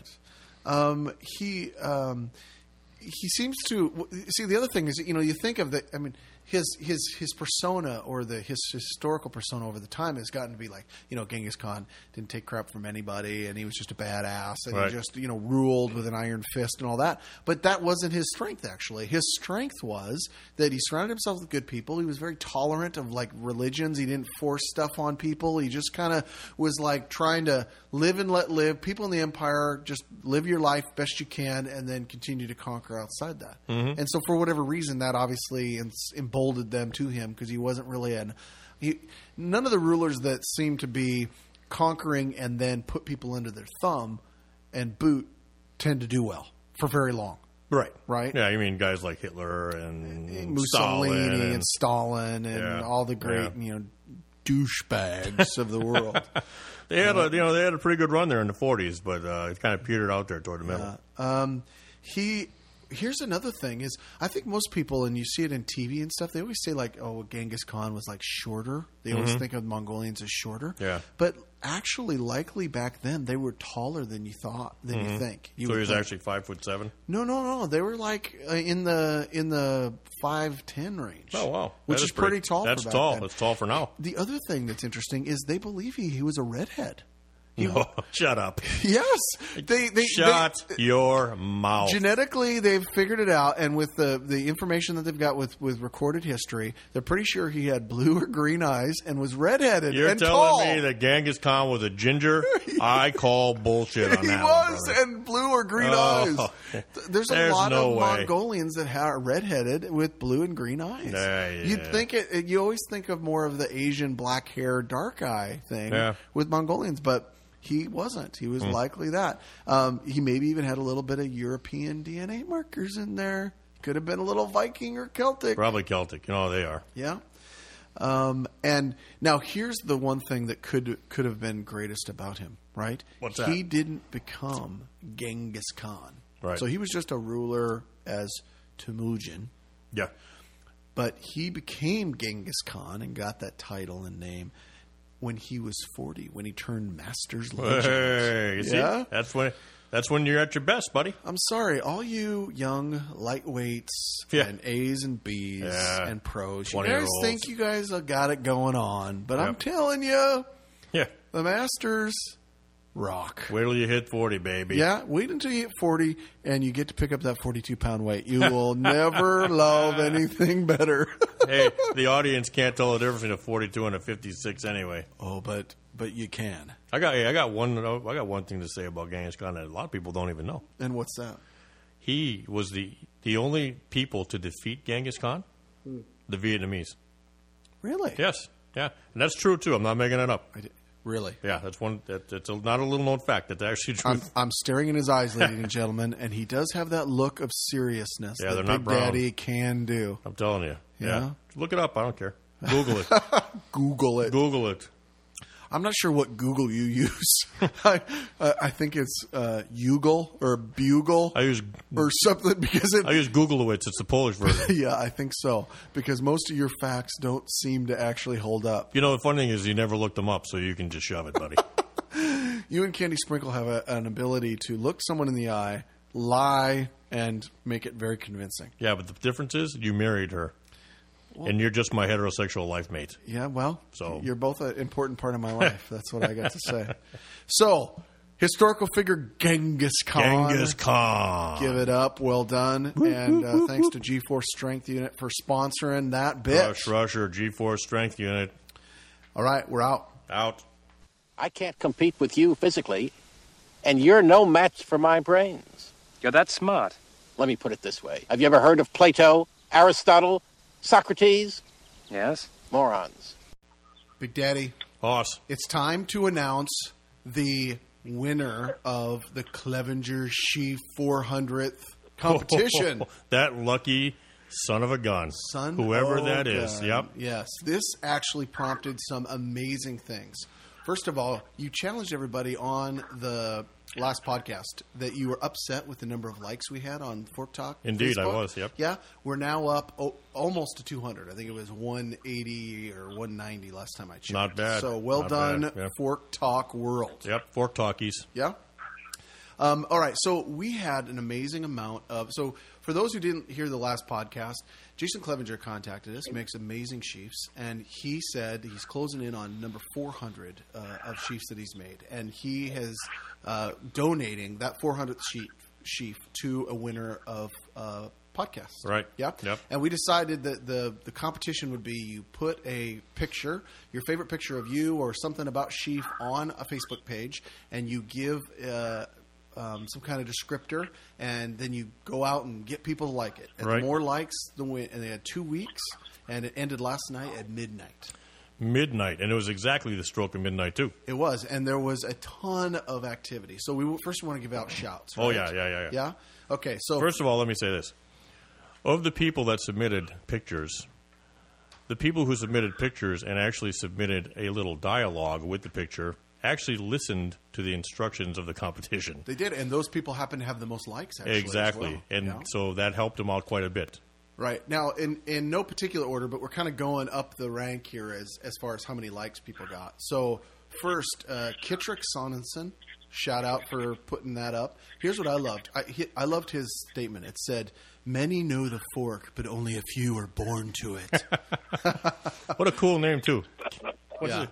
Kittrick Saunderson? That's good stuff. Yeah. Sounds like a Yeah. kind of a rock star. Uh, Jeff Nager had several uh, posts on there, which all were very good. Sean Pelfrey had a ton of uh, posts, and he actually, on a few of them, got up pretty high, cl- 20 plus likes. So, yeah, um, and of course, also shout to Sean. We got to give it up to Sean, right? Because yeah. We got to give him the Class Act Award he- today. The Class Act Award because he um, saw Crush Rusher's post and he was so inspired by it, he told all of his people on a on on other posts that he wanted people to vote for that one. Right. Yeah. Yep. I, that was very very that was very classy. Yeah, very, classy cool.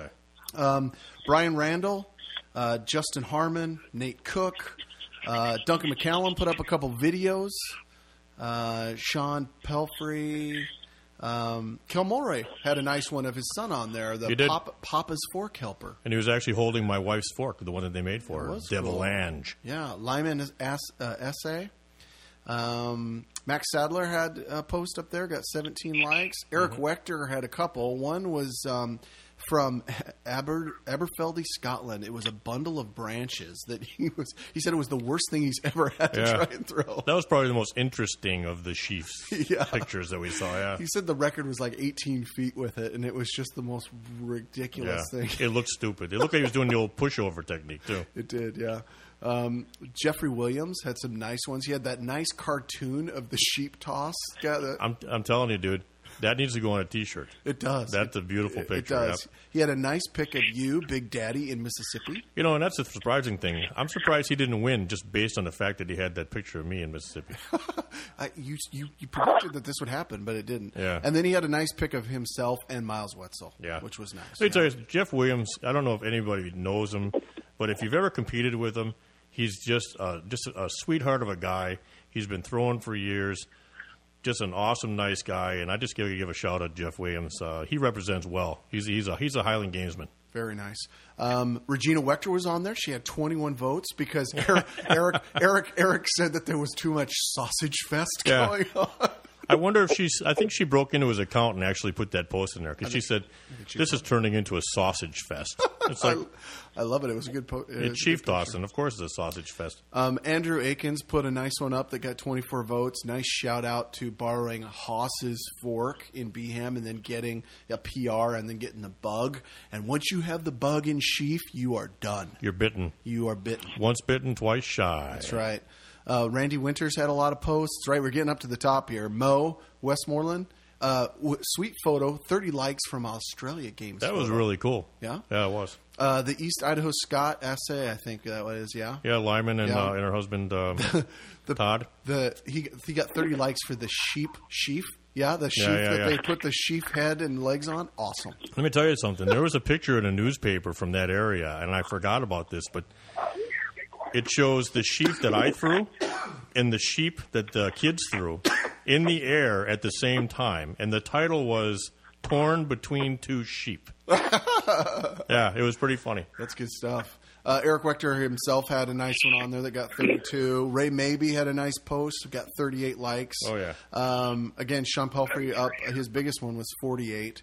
Um, and and as we said, he gave the shout to Crush on that one. Cass uh, Tamila with a last minute entry got 73 likes before uh, the end of the day. That was quite a surge. Yeah, it was nice, and it was a li- it was a really nice last minute entry about uh, talking about his sheep family and a pic Yeah. of his baby's ultrasound and Yeah. the fact that his wife Bowie is throwing two. And last year she did. I was there. I saw her like increase her PR by like four to six feet in a single game. Well, So it's it was amazing, what technique can do for you.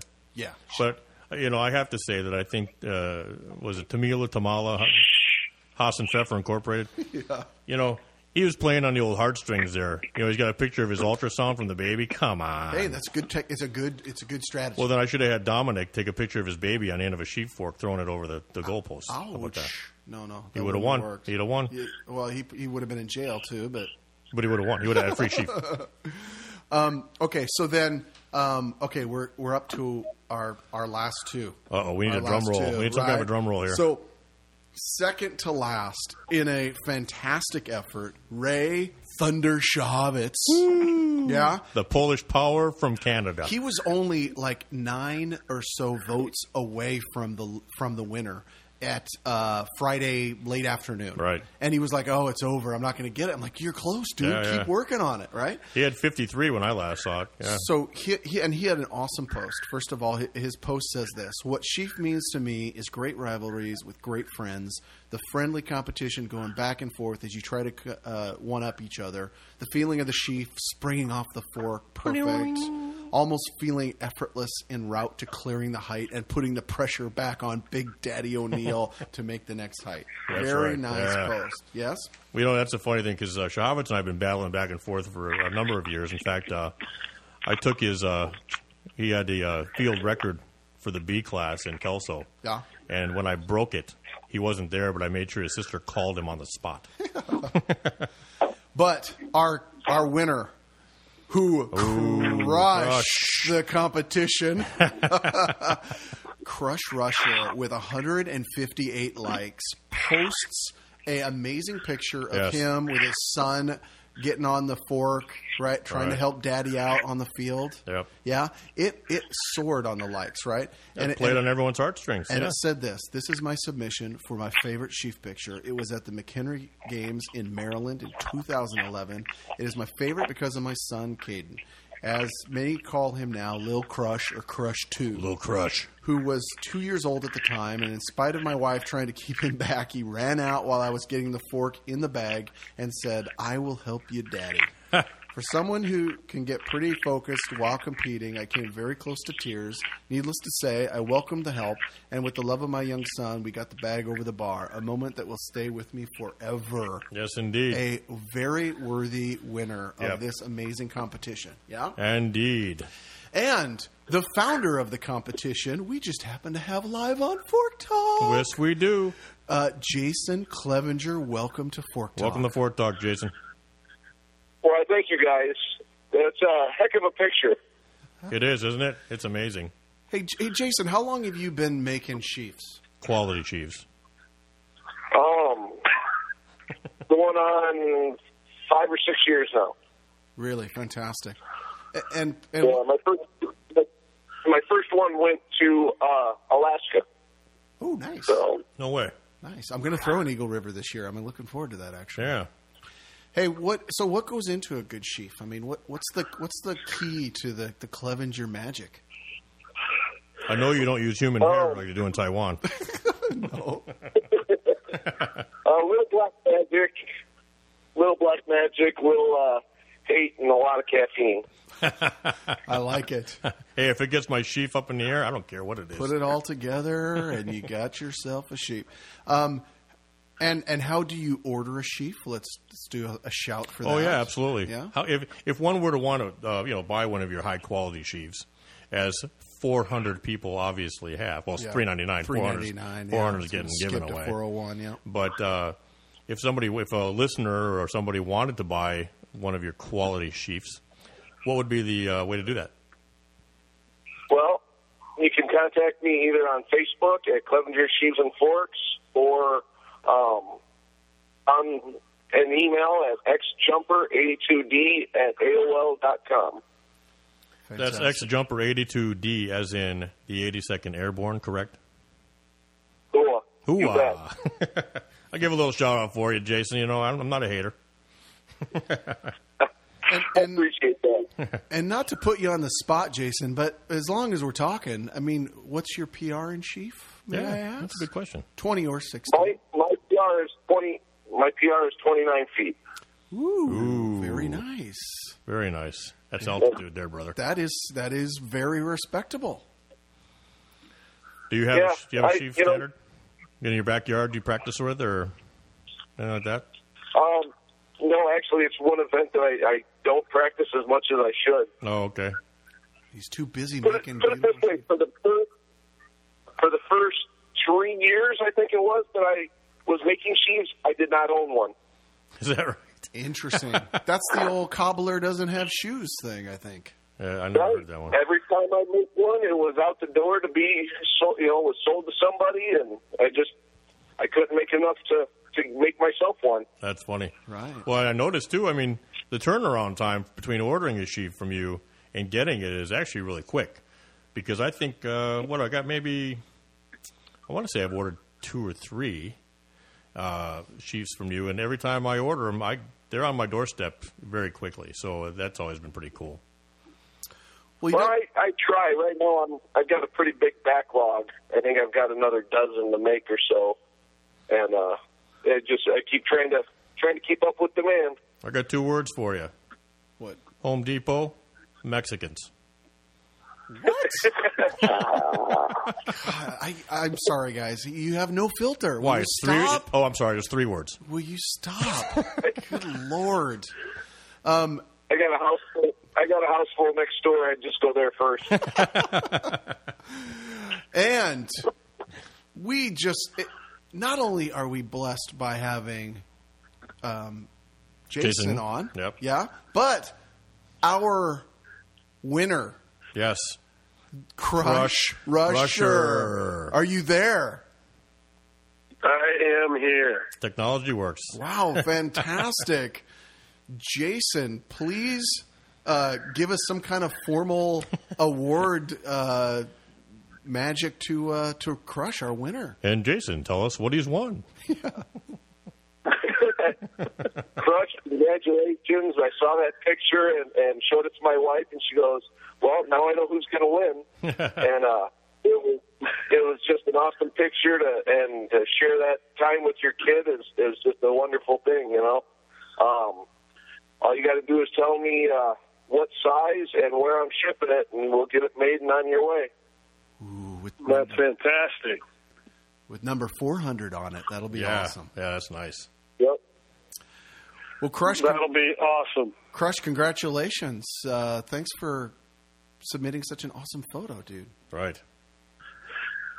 Well, I appreciate that, you guys. Uh, and I love what you guys are doing here, too. It's so much fun to have uh, a venue like this for especially guys like me that are older now, but we've been fighting in the trenches for years and years. And um, just to have this sort of a format is, is it's fun and it's uh, entertaining, and, and you sure really give a lot of great Highland Games information. And, and uh, you know, the picture I can't even take credit for.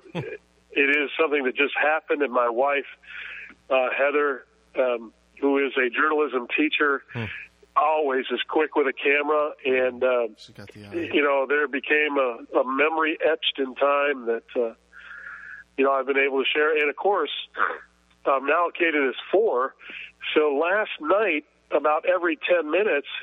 He said, "Daddy, how many likes do we have now?" So, Well, the the Yeah. crush the Good crush nation was out in force. That was a lot of likes. Indeed. Yeah. We we had um, Jason. We had oh, uh, eight hundred likes total, Total. across everybody. So Yeah. and and according to the Facebook um, you know statistics you can get on on that kind of page, we reached um, like thirty five hundred people, three thousand five hundred people that week. Uh, this last week, with Yeah. all of the traffic that was going on, and uh, got our Facebook likes up, you know, near to near to two two hundred, and Yeah. and 800 people going on and liking the various photos. My my phone was just blowing up with like like likes likes. It was Yeah. it was awesome. Yep, mine too. So yeah, that, was Awesome. a, that was great. It's a great competition, you know. And, and uh, Jason, uh, it really says a lot. You know, it's the Highland Games community. Obviously, you're a big part of it. Um, a lot of people uh, have used your product. A lot of people love your product. You know, we use it out here. Obviously, um, we're going to be using it at uh, the Bellingham Highland Games this year. Um, and of course, the Mowls uh, in Portland, even though they don't have a sheaf in Portland, uh, they run the Tacoma Games and uh, they swear by your product and your service as well. So you do a great job. You you make a great product. Everybody loves it, and uh, I just you know just keep doing it. and uh, we'll keep we'll keep pushing it on our show as much as possible.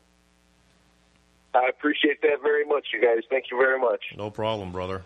Fantastic. Well, uh, so Crush, congrats! Um, I can't wait to see a post of getting that 400th and Yeah. put it up on the on the site for us. Yeah, tell your wife to take a picture of that. And Yeah. uh, Absolutely. and uh, and Jason, thanks again. I can't can't uh, thank you enough for uh, for sponsoring this and, and helping us with uh, getting Fork Talk out there. And uh, it's a labor of love. We stand on the shoulders of giants, and you two are uh, are two of them. So thanks very much. Absolutely.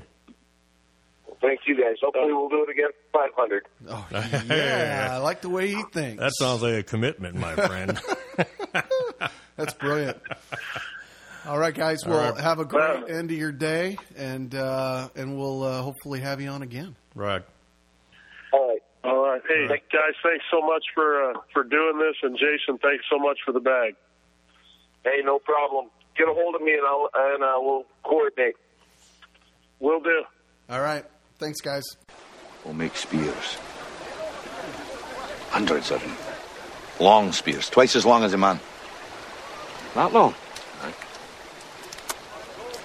Some men are longer than others. Your mother been telling you stories about me again, eh? Big Daddy. Yes, Hoss. Guess what time it is? What time is it? Special guest time. Oh, my favorite time of the show. I love special guest time, and this one's extra special because for the first time you weren't blabbing your mouth on the social media to uh, spoil the surprise of who the special guest was. Hey, I can't help myself. We get some great guests on this show. Let me tell you something. And, you know, I just want people to know who we're going to talk to. This is true, and I understand your excitement. I am excited. So, but this time you can, for the first time, officially announce it so that everybody knows who it is. You know what? I'm going to do that.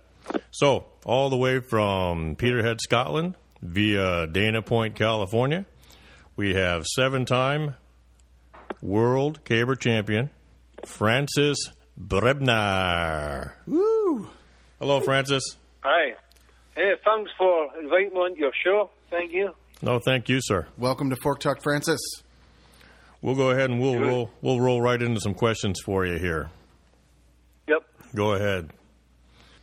Francis, um, you so originally from Scotland. How long have you been an expat living in in, in California?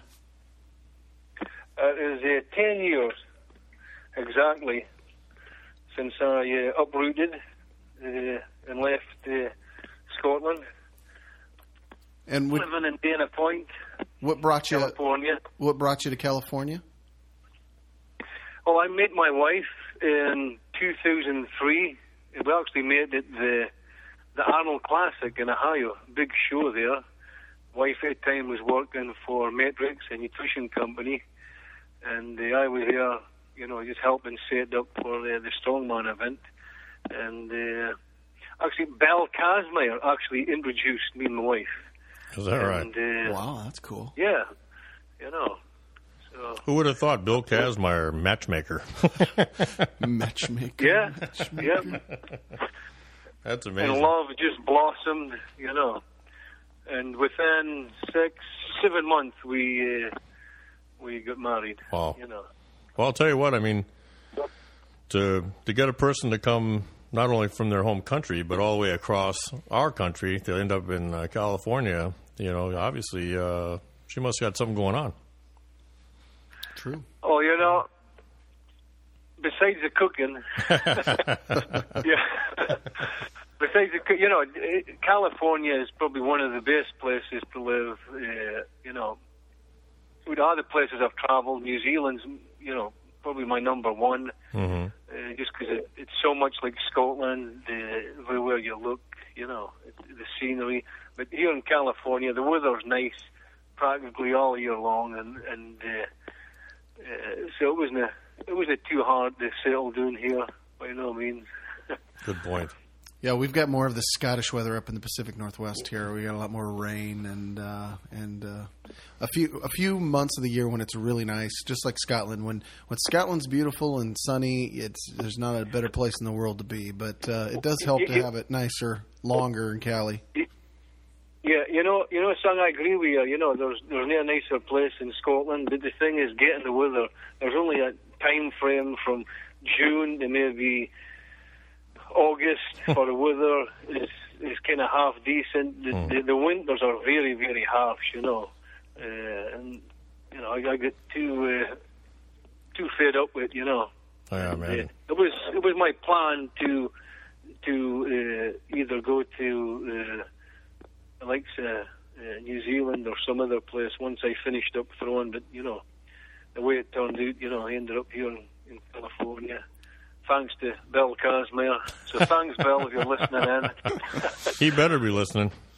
yeah. Well, and it gets too hot, and you get the midges in Scotland too, and they bite like nasty. The midgets.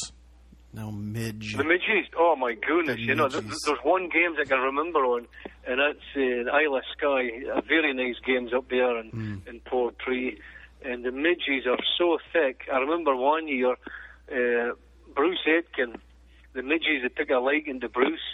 Bruce was actually rubbing on asralgics, which is the, the like deep heat, which was burning his face, but he, he, it was better than feeling the sting of the midges. I never forgotten that, you know. But yeah, they're pretty pretty bad the midges, especially the the, the midges for the for the west coast there. I'll tell you what, if a midget ever bit me, I'd be pissed off.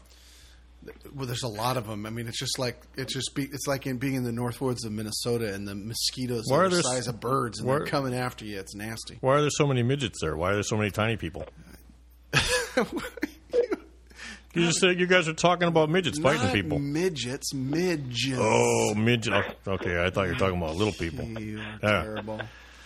My apologies go out to any midget. I mean, little people that listen to the show. so, what's a midge? Is it just an insect of some sort? Yeah, it's like it's like a little biting fly type of thing, and Hmm. they're just they're nasty. Interesting. Yeah, With big teeth, they've got big they've got big teeth. that, that they do. Well, some Just midgets thi- probably just have. big think of- teeth. Just think of a flying piranha fish. That's right. Absolutely right.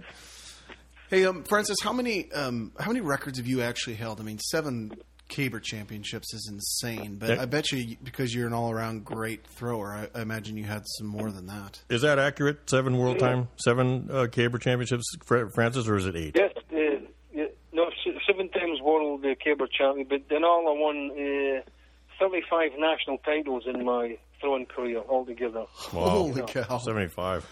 That's insane. Holy moly! I got I got excited because I won a state championship in Mississippi. Well, you've been known to throw the uh, the lightweight for distance a good fair distance. Well, I, I uh, held the world record for a short while, uh, three or four years, uh, 94 feet one, but I also held the, the 56 pound weight for uh, about 10 years. It was broken a couple times in between there, but I always got a record back. I broke it uh, several times altogether, and uh, but I held uh, both weights uh, at the same time. That was something I chased for quite a while. Mhm. At the 56 for distance, I think uh, I held that from 89 or thereabout, if I remember. Uh, but I, I wanted the 28, uh, and I finally got it in Mhm. Anne Arundel, USA. And had a great battle that day between myself and Ryan Vera. Big throws were were getting launched. Uh, you know, opening throws were close in 90 feet, and uh, Ryan pushed them all the way. You know. Wow, it helps to have someone pushing you. Yeah, Oh yeah, it, it- yeah, of course, yeah, it helps in anything you're doing. You, you, you need that rivalry, you need that that spot on. It just pushes you a little bit more to train harder. You know. Who are Yeah, the- you need that. who are some of the guys over the years that have been your nemesis? Your you know the the guy that that you, you that pushes you to, to go further and uh, and then you review it over a beer at the beer garden afterwards. Yeah, of course. Like uh, uh, Ryan, you know, he he's probably one of the best all timers, along with Matt Sanford. uh, but during the '90s in Scotland, it was very very tough competition. Uh, you know, Alistair Gunn, uh, George Patience, Gordon Martin, uh, just to mention a few. You know, uh, Right. big big big throwing back then, especially in the hammers and uh, the weights and the, the putts back then. You know. Did you ever have any practice throws that were maybe even further than some of your records? Oh yeah, I, uh, in, in the weights, uh, mostly all my uh, practicing, I I had better throws. You know, Mm-hmm. obviously you, you, you're not you're not getting uh, the board is going to trip you up or whatever. Right. Uh, but but it, it matters on the day what you can do in the day, you know. Uh-huh. And uh, it, that's what it all comes down to, you know. True. But you're on a field, you know, you could be nice and relaxed uh, practicing, but once you get on the field, it's a major event. You know, the pressure start to show. You can tighten up, especially in the hammers, Mm-hmm. uh, the putts, and uh, you, you know how it is. Right. You know, Yeah. you just got to kind of keep yourself together, especially in a championship. It comes down to the last event, you- and you let the nerves get you, it's gone. That's true. Yep. You just got to hold it all together. That's good advice for uh, for new throwers is being able to try and get your head out of it and uh, be relaxed in the in the competition, even though you're kind of wound up. Because um, there's probably a fine line there, isn't there, Francis, between kind of getting pumped up and jacked up for, for a big throw, but also staying loose enough that you can stay long and not tighten up and, and shorten up. Yeah, you know, and I, I used to do it a lot w- w- when I was uh, competing. You know, uh, I, I would I, I would something's tighten up, and uh, you know, ju- just let it, again pressure's getting. But you know, you got to remember when we were starting out in Scotland, there was no amateurs uh, back then for us who were, were competing. We were r- right into the the Glenfiddich Amateur League, and for there, once you won that, that was you. You were right into the the, the mix with the professionals, you know. So, you know. So you're competing with like uh, back then in the in the late eighties. You're speaking like Bill Anderson, uh, Grant Anderson, Hamish Davidson, Brian Robin, Jeff Capes. That was the guys you were up against, you know. Right. Not a shabby, not a shabby bunch of guys to be thrown against for sure. Definitely. Well, and, and in 75 uh, wins um, um, championships, I mean, you, you've thrown all over the world then, yeah?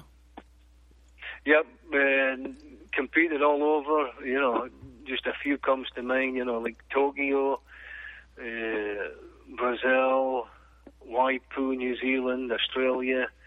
Uh, yep, I've been fortunate. You know, competing a lot of, of nice places around the world. I just have to say, Wa- Waipu, New Zealand, that was a, a great experience for me. Uh, that was back in '96, very first time. Uh, I went to New Zealand, competed there in Waipu uh, just north of Auckland, and uh, very nice games, very strong Scottish uh, uh, group of people there. You know, a lot of people immigrated for the for the far northeast uh, Scotland, uh, a village called uh, Loch Inver. Really? And uh, Reverend Norman, yeah, Re- Reverend Norman Cloud took uh, his flock. They went to Canada. They sailed there for a while. Then they went to Australia, but then they went to uh, New Zealand and they settled down there. And again, one of the, the, the interesting uh, bits for me was I got to Waipu, New Zealand. And you get into a museum, and here you would see all the artifacts, the people that come over in the ships, all the oil paintings and uh, different tools and stuff, and their names. And then you go to the the, the, the cemetery, and here's the the, the s- the gravestones of the people that you've just uh, you know you've been reading up on in the museum. Uh-huh. And then you go into the town, and here's the here's the, the, the their uh, grandchildren and great grandchildren. It's, it's running uh, uh, stores and shops there, you know. That's amazing. Yeah. That's Uh, really- amazing history, Yeah. amazing history, and they've kept the games on. You know, it's it's over 150 years they've, they've kept games uh, running for in uh, Waipu, New Zealand. I would have never One of the imagined that. best games in the world. I would have never imagined that they had uh, settlers there in uh, in New Zealand. That's amazing. Mm. one of the one of the things we take for granted nowadays because it's so easy to just record video um, on your phone or on a small um, a camcorder, but um, Francis Big Daddy was I mean he's a bit of ahead of his time. I mean in the in the nineties. Francis, you guys were on television occasionally. I mean, the some of the early competitions were actually televised, both overseas and in the U.S. Right? Yeah, ultimate heavy athletics. Yeah. Yeah. Yep. Um, probably in the late uh, 90s, uh, if I remember right, the Celtic Classic. Mm-hmm. Uh, that game's have really grown big this last few decades. Probably one of the biggest in the in the world. And they were getting filmed uh, by uh, Larry Rosen, uh, a film company there. Then it was picked up by uh, UHA. Mm-hmm. Ultimate Heavy Athletics, and Right. that was a real boost to, to games in America. You know, and, Yeah. and for the athletes eh, getting involved in it, so that was that was really a big boost. And I could see all this. You know, it, it's going to come within the next few years. We're going to see more Highland Games uh, being promoted on on TV, Mm-hmm. and uh, you know, it, it's really big in Europe just now Right.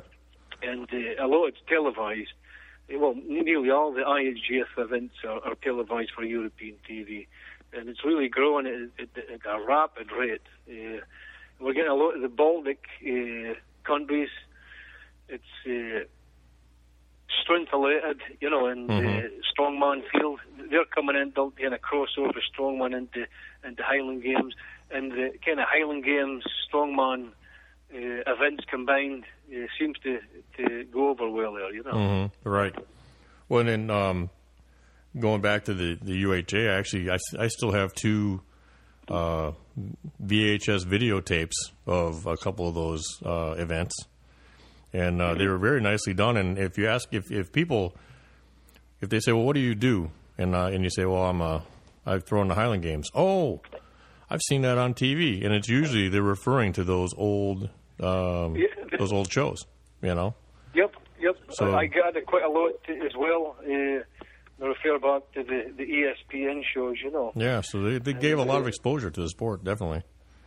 So, oh, yeah, yep. Well, hopefully we can keep keep that going because I would really like to see E ESPN eight the Ocho with the all Highland Games channel hour twenty four seven Highland Games. Uh, Yeah. Well, you know, they could have the host could be Francis Brebner for for, for sure. Oh yes, you know, and uh, he could Well, have. one, one of the things we, we do when we're at uh, these shows, especially in Europe, is that uh, we're we're filming them ourselves, myself and Ryan. Uh huh. And Ryan's really, he's really good at the the angles to take all the the, the, the footage from and the editing. He's, he's really he's really getting good at, it, you know. So it's a good fit for Ryan, you know, as he transgresses for the for the throwing and to the you know the, the judging and, and as well as the as the filming now, you know. Oh, Found a little niche for himself there. Well, and for people that don't, so for people that don't know that are listening, um, so your relationship with Ryan Vieira over the years, throwing and competing together, um, obviously you had a friendship, and that's evolved into the IHGF, right? The organization that you guys both are really founded Yeah. and, and are a part of, and and and tell tell us a little bit about, you know, what the the mission of that g- group is. Well, the IHGF, I founded this in 2001, and uh, to date we've got in 23 countries affiliated, and uh, these countries are now adopting the, the, the traditional sport, the Highland Games, and the IHGF uh, will sanction world champion events, uh, ship events, and national uh, championship events. So that we will go in, we will judge it, we will. Uh, and make sure everything's above board, th- th- everything weighs in with the weights, there's drug testing, and uh, we're, we're making a, a statement stone for the, the amateur ranks for the athletes, for they can compete in a world amateur championships, and for there, the next step would be to the to turn professional. You know, like for this year, we've gotten the the world IGF amateur championships are going to be held in Germany. Now, the Nice. winner of that championships there will be guaranteed a spot for the following year in IGF World Professional Championships. So it's a good stepping stone for them, you know. Excellent. Yeah, that would be a great stepping stone. So, um, that noise in the background, by the way, is probably somebody's alarm It's- clock or No, it's the it's the Fork Talk hotline. People trying to get into the show. It's it's sorry. It's it's, it's popular, Francis. Yeah. We're- they- They're, they're probably wanting to talk to him. Yeah. and they don't realize we don't have that particular technology Yeah. yet. That's not going to happen. No one's talking to Francis but you and I, and that's it. I don't Yeah, care what anybody exactly. says. Yeah, yeah. So, it, it- so the IHGF, you're actually going to be holding the professional world championships uh, right there in your hometown. Is that right? Yep, we're, we're going to be hosting the IGF World Highland Games Professional Championships here in Dana Point, the, the California Celtic Classic World Highland Games and Festival. That's going to be the 24th, 25th of August, and 12 of the world's top ranking athletes will be brought in to compete over two days, eight events, where one of them will be become world champion for 2013. But in addition to the to the the World Professional Championships. We've also got in the IGF All American Highland Games Championships, where the winner of that championships will be secured a spot in the IGF World Amateur Championships for 2014, and will get the the, the, the way paid to the, the World Championships. Oh, nice. Yeah, that's a decent thing. We talked about this before, um, but like uh, like I said the last time, I think uh, Fork Talk could uh, come down there to the World Championships and uh, do a little segment there, do some interviews with the athletes. You know, Ooh, a, li- a live broadcast. Oh. a live broadcast. Here's what we do. I like okay? the way you think. I got it figured out. Francis and Ryan, okay, they're Yeah. big rich guys, you know. so they're gonna they're gonna pay our flights to come down here. You know, we can use points if they want us to. That's fine. I don't got a problem. with it. First class First class, uh, yeah. Hey, I, hey, I'm not. I didn't say that. You did. on, on a Learjet. Yeah, whatever you want to send us on, you know, Greyhound bus, whatever. G four is gassed up and ready. Yeah, whatever, whatever you think of Zeppelin, we don't care. You know, you know, Yeah, Uh, well, you get us down there. You know, we put you put us up in a five star hotel, i.e., uh, the upstairs of your house, probably. And uh, six star, six star for you guys. Six star. Chauffeur driven, chauffeur driven limo, all the way. driven Yeah. by none other than the current world champion Matt Vincent. How about that? That'd be perfect. He can be our chauffeur. I like wow, that. Yeah. you, you you when you dream, you dream big, dude. Well, he's he's filling it up. I'm, I'm just sending it out there, and then Francis is hitting him. I don't know. I don't Yeah, know. no, that's, that's a good thing. You, you, you got to shoot high. You got to shoot high. So yeah, That's that's, right. A good thing. So we'll, we'll pull in on a Greyhound bus and stay at some flea bag hotels. Probably what'll end up happening. right? It'll still be awesome. Right. Cool. So, but yeah, we'll we'll definitely we'll come down there. We'll represent. We'll give you guys a lot of exposure. Hey, Francis, what's your uh, what's your favorite event or events? Uh, Yeah, throwing a 28 er pound weight for distance and uh, the cable, you know, that would probably be my, my favourite event. I was throwing a 56 as well, of course. You know, sure. Yeah. you know.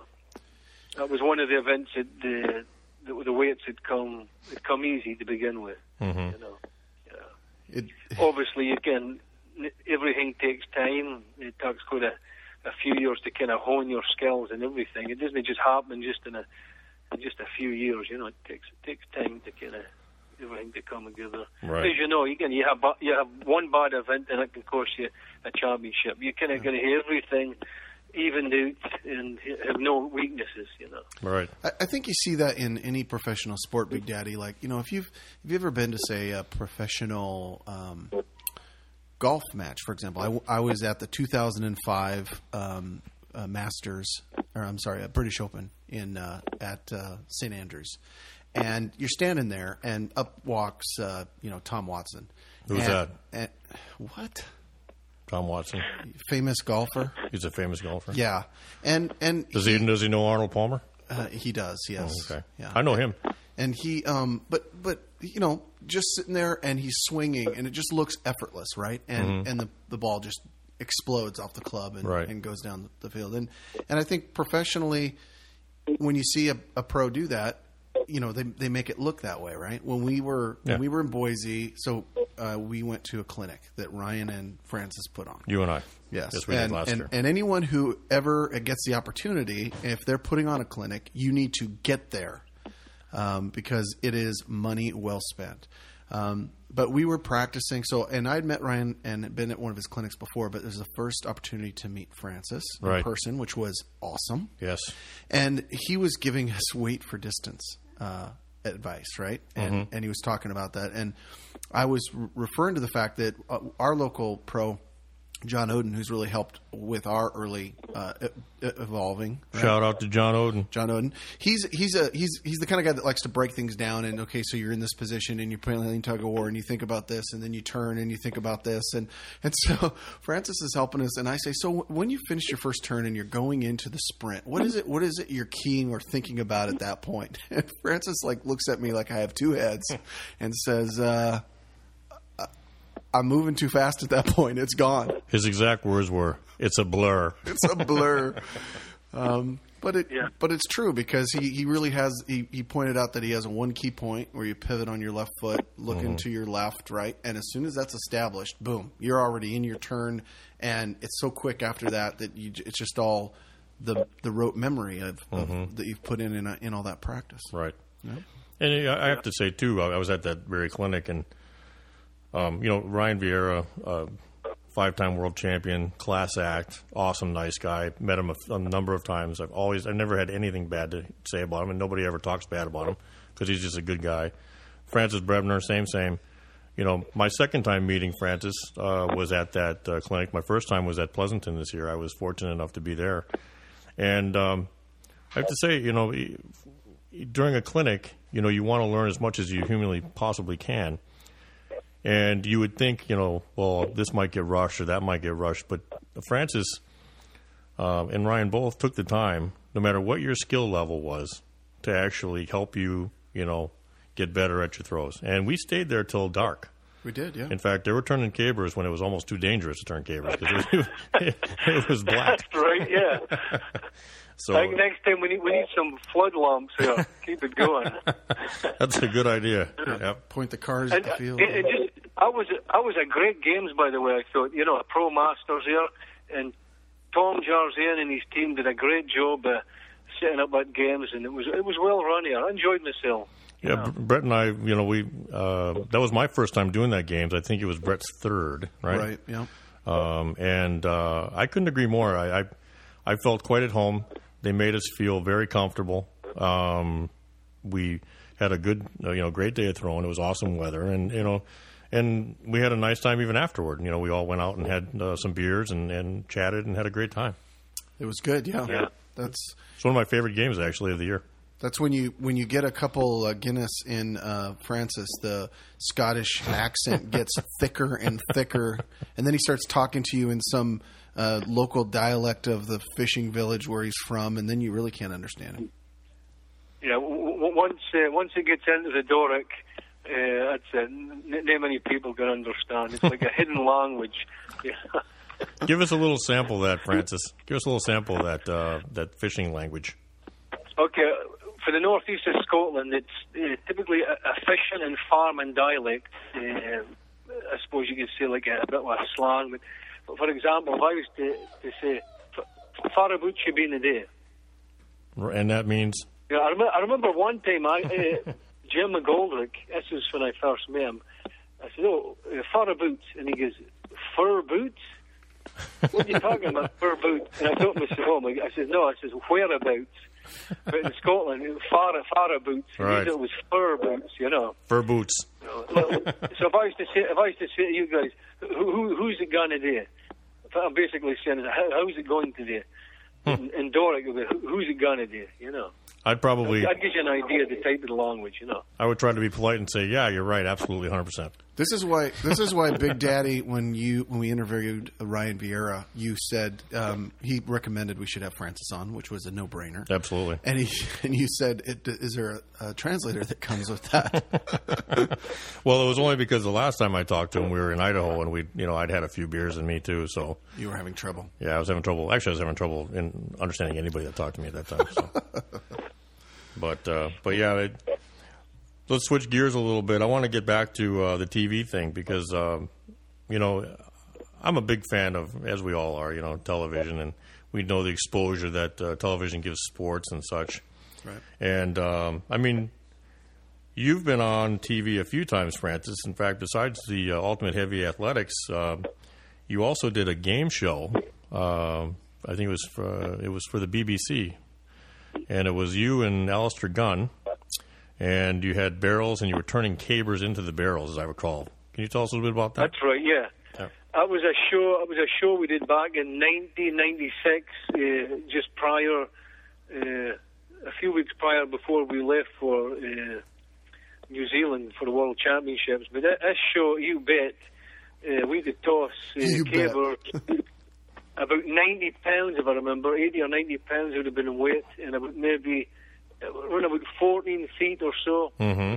and we did toss uh, uh, two cables into each uh, basket. Well, I think we had a minute to do that. Right. So basically, the audience they had remotes, uh, a button saying yes or no, and they had to press a button, thinking, you know, are are they, are they going to be able to toss us cables into baskets with, with, within a minute, a set amount of cables? So they're betting And at for you rehearsal- or against you, basically. What's that?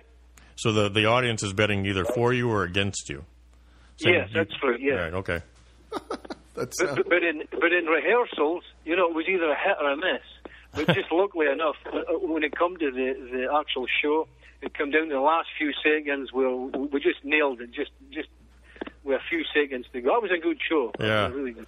I saw it on. Um, I think I saw it on YouTube, and I it was it was remarkable because you got to picture this.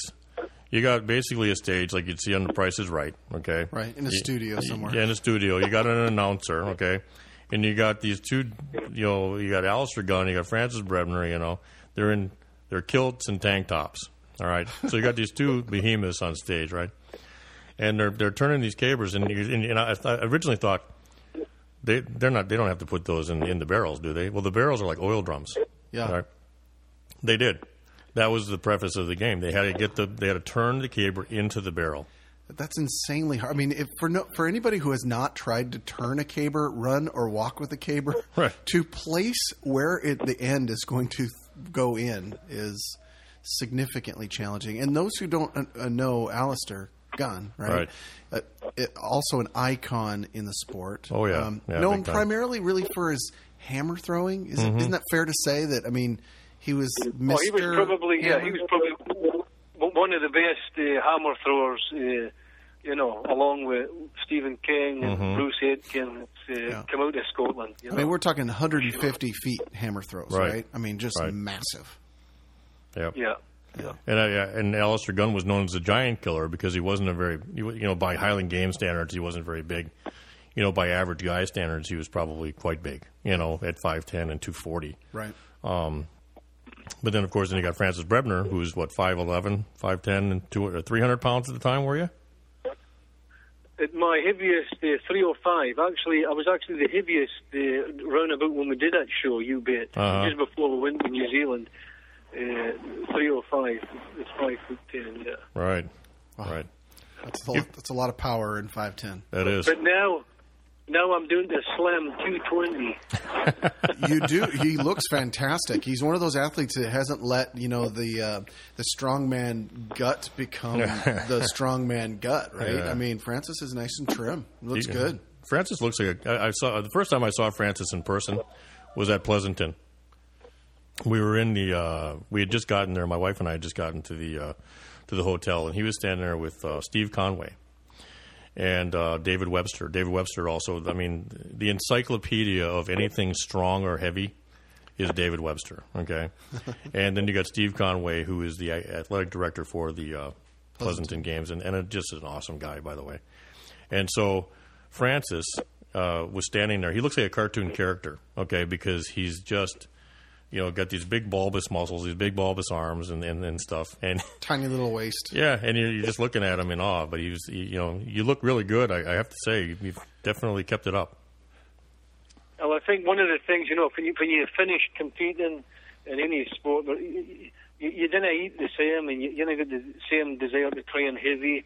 Right. And the best thing to do, you know, is, is actually to you can lean out and and uh, you know rather than keep hmm keep the, the, the bulk. You know, there's no reason to. You know. Right. Well, and the, but the thing is too is you, you know, you, you obviously still keep up the physical culture. You know, you're still into you're still into lifting, but you're just not into lifting like you were back when you were throwing. I, I, I do basically uh, a routine for it's uh, it's it's it's like a light, uh, moderately light, heavy bodybuilding kind Mhm. of pumping routine. That, that's basically it. You know, Right. that's all. That's all I do now. What, what was when you were competing? What was your favorite lift? What was what was the lift that you like to do the most? I mean, some people like bench press, some people like squat. What would you say was your favorite lift?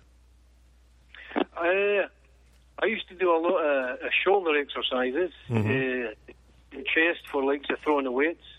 Uh, I could straight fly, not straight out, uh, 70 pound dumbbells, Hmm. and I would uh, work up to 120, but that would be bent arm dumbbells, you know. Oh yeah, yeah. And a, a lot of shoulder pressing, uh, you know, I'd work for 100 pound dumbbells to 120 at times, you know. I guess that's why you're in. Oh, that was, that was some of my favorite exercises, you know. Right. I guess that's why your your nickname was the tank.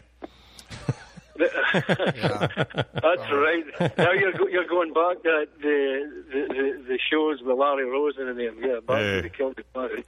Francis, I, I I did my homework, brother. I did my homework on you, buddy. Well, now he the the You Bet TV program wasn't his only as well. He's had recent uh, TV experience as well. Absolutely, yes, Right? yep. There's that uh, show. What is it? Ultimate Warrior or something like that, Francis? What was Deadliest Warrior? Deadliest Warrior, right? yeah, and yeah. and and how in God's name did you let the Persians or Zulus or whatever it was beat the Celts? You were representing the Celts, right? Yeah, I was representing the Celts. and No, he was I think representing the there was a Zulus. glitch- There was a glitch in the computer. I'm thinking, you know. Right, There was exactly. something wrong, you know. There's some But that was bias. good fun. That was good fun. You know, I enjoyed the, uh, doing that show. You know, testing out the weapons and and uh, and stuff. You know, that was good. You represented quite well, I have to say. And uh, a lot of people, when they when they remember that show, it seems that they remember that segment more than any other segment. And uh, one thing I have to say is, I thought one of those guys, one of those Persian guys, got kind of snotty, and uh, during during the filming, and maybe they just did that for TV. But I was thinking that maybe after the show, you beat the hell out of him. Is that what happened? No, no, everything was everything was uh, okay. You know, Uh, come on, Francis, what'd you do to him? You punched him in the face. well, he's disappeared. I, I kind of. What did you, did you have a? I'm trying to remember. Did you have like giant uh, claymore type broadswords and chopping It, things? well, in it was half? actually a, a, sh- a short sword and a barber club and a spear and uh, it was uh, there was some uh, Was it Claymore? what is it called? No, it wasn't No. the claymore. Uh, Wh- What did a you? sling. A sling. Oh, I a think I was a sling. four. I think yeah, I think I was a four.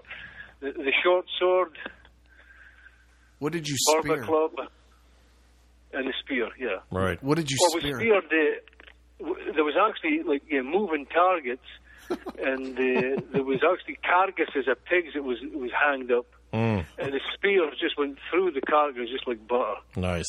You know, that's how that's how effective a spear was, just right through the the carcass. I think they, they should have done the show in realism and just had the other guys run across the stage and then you spear them. I love the way I love the way a Scotsman says goes through a carcass like butter.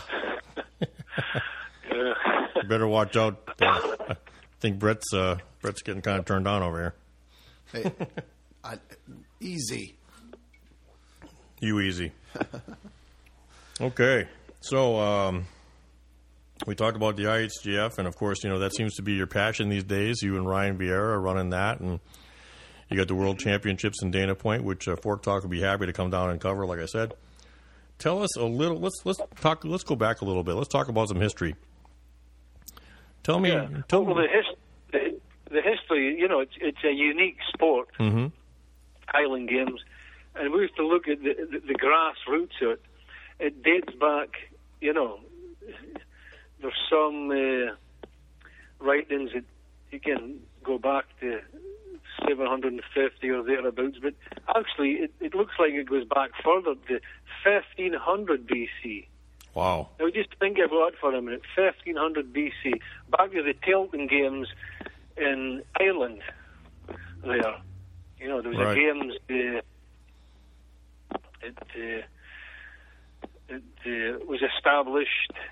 Uh, if I remember right, hmm it was uh, King Lamphada, and this was in celebration of his foster mother. It was a funeral this, this event was putting on for Right. and all the, the, the chieftains, and it was attended by kings and nobles, would come to this this, this event, you know. Right. But this is where it all it all uh, uh, started from, and then the, the Irish made their way across to Scotland, uh, and for their events kind of flourished. But all the throwing events as we see today become formalised and packaged up in 1820. Mm, wow. That long Some ago. are near so, yeah, but some are near so old. Some events are near so old as others. You know, like throwing away hmm uh, for distance, weight of the bar goes back. You know, uh, the weight of the bar goes back just over 200 years, Right. uh, and uh, then uh, throwing away for distance a little bit more than that. But obviously, the other events like throwing a hammer, you know, was an original anvil hammer that they threw for a start uh, caber tossing, it was a, a woodsman sport, and stone putting, that was probably one of the oldest, hardest throwing disciplines. You know, Yeah, that makes sense that Stone would be one of the older ones. you know. Why do you think that was, Hoss? But it's, it's a, u- a unique history. And when you think it, their sports have spread to nearly every country Right, in the world, you know, and here they are in Europe. right. It's exploded. This last few years alone, it's exploded big time. Well, I see where Germany That has is probably- Germany has their own Highland Games Federation. The, what- Yes, the, yep. the G, GHGF.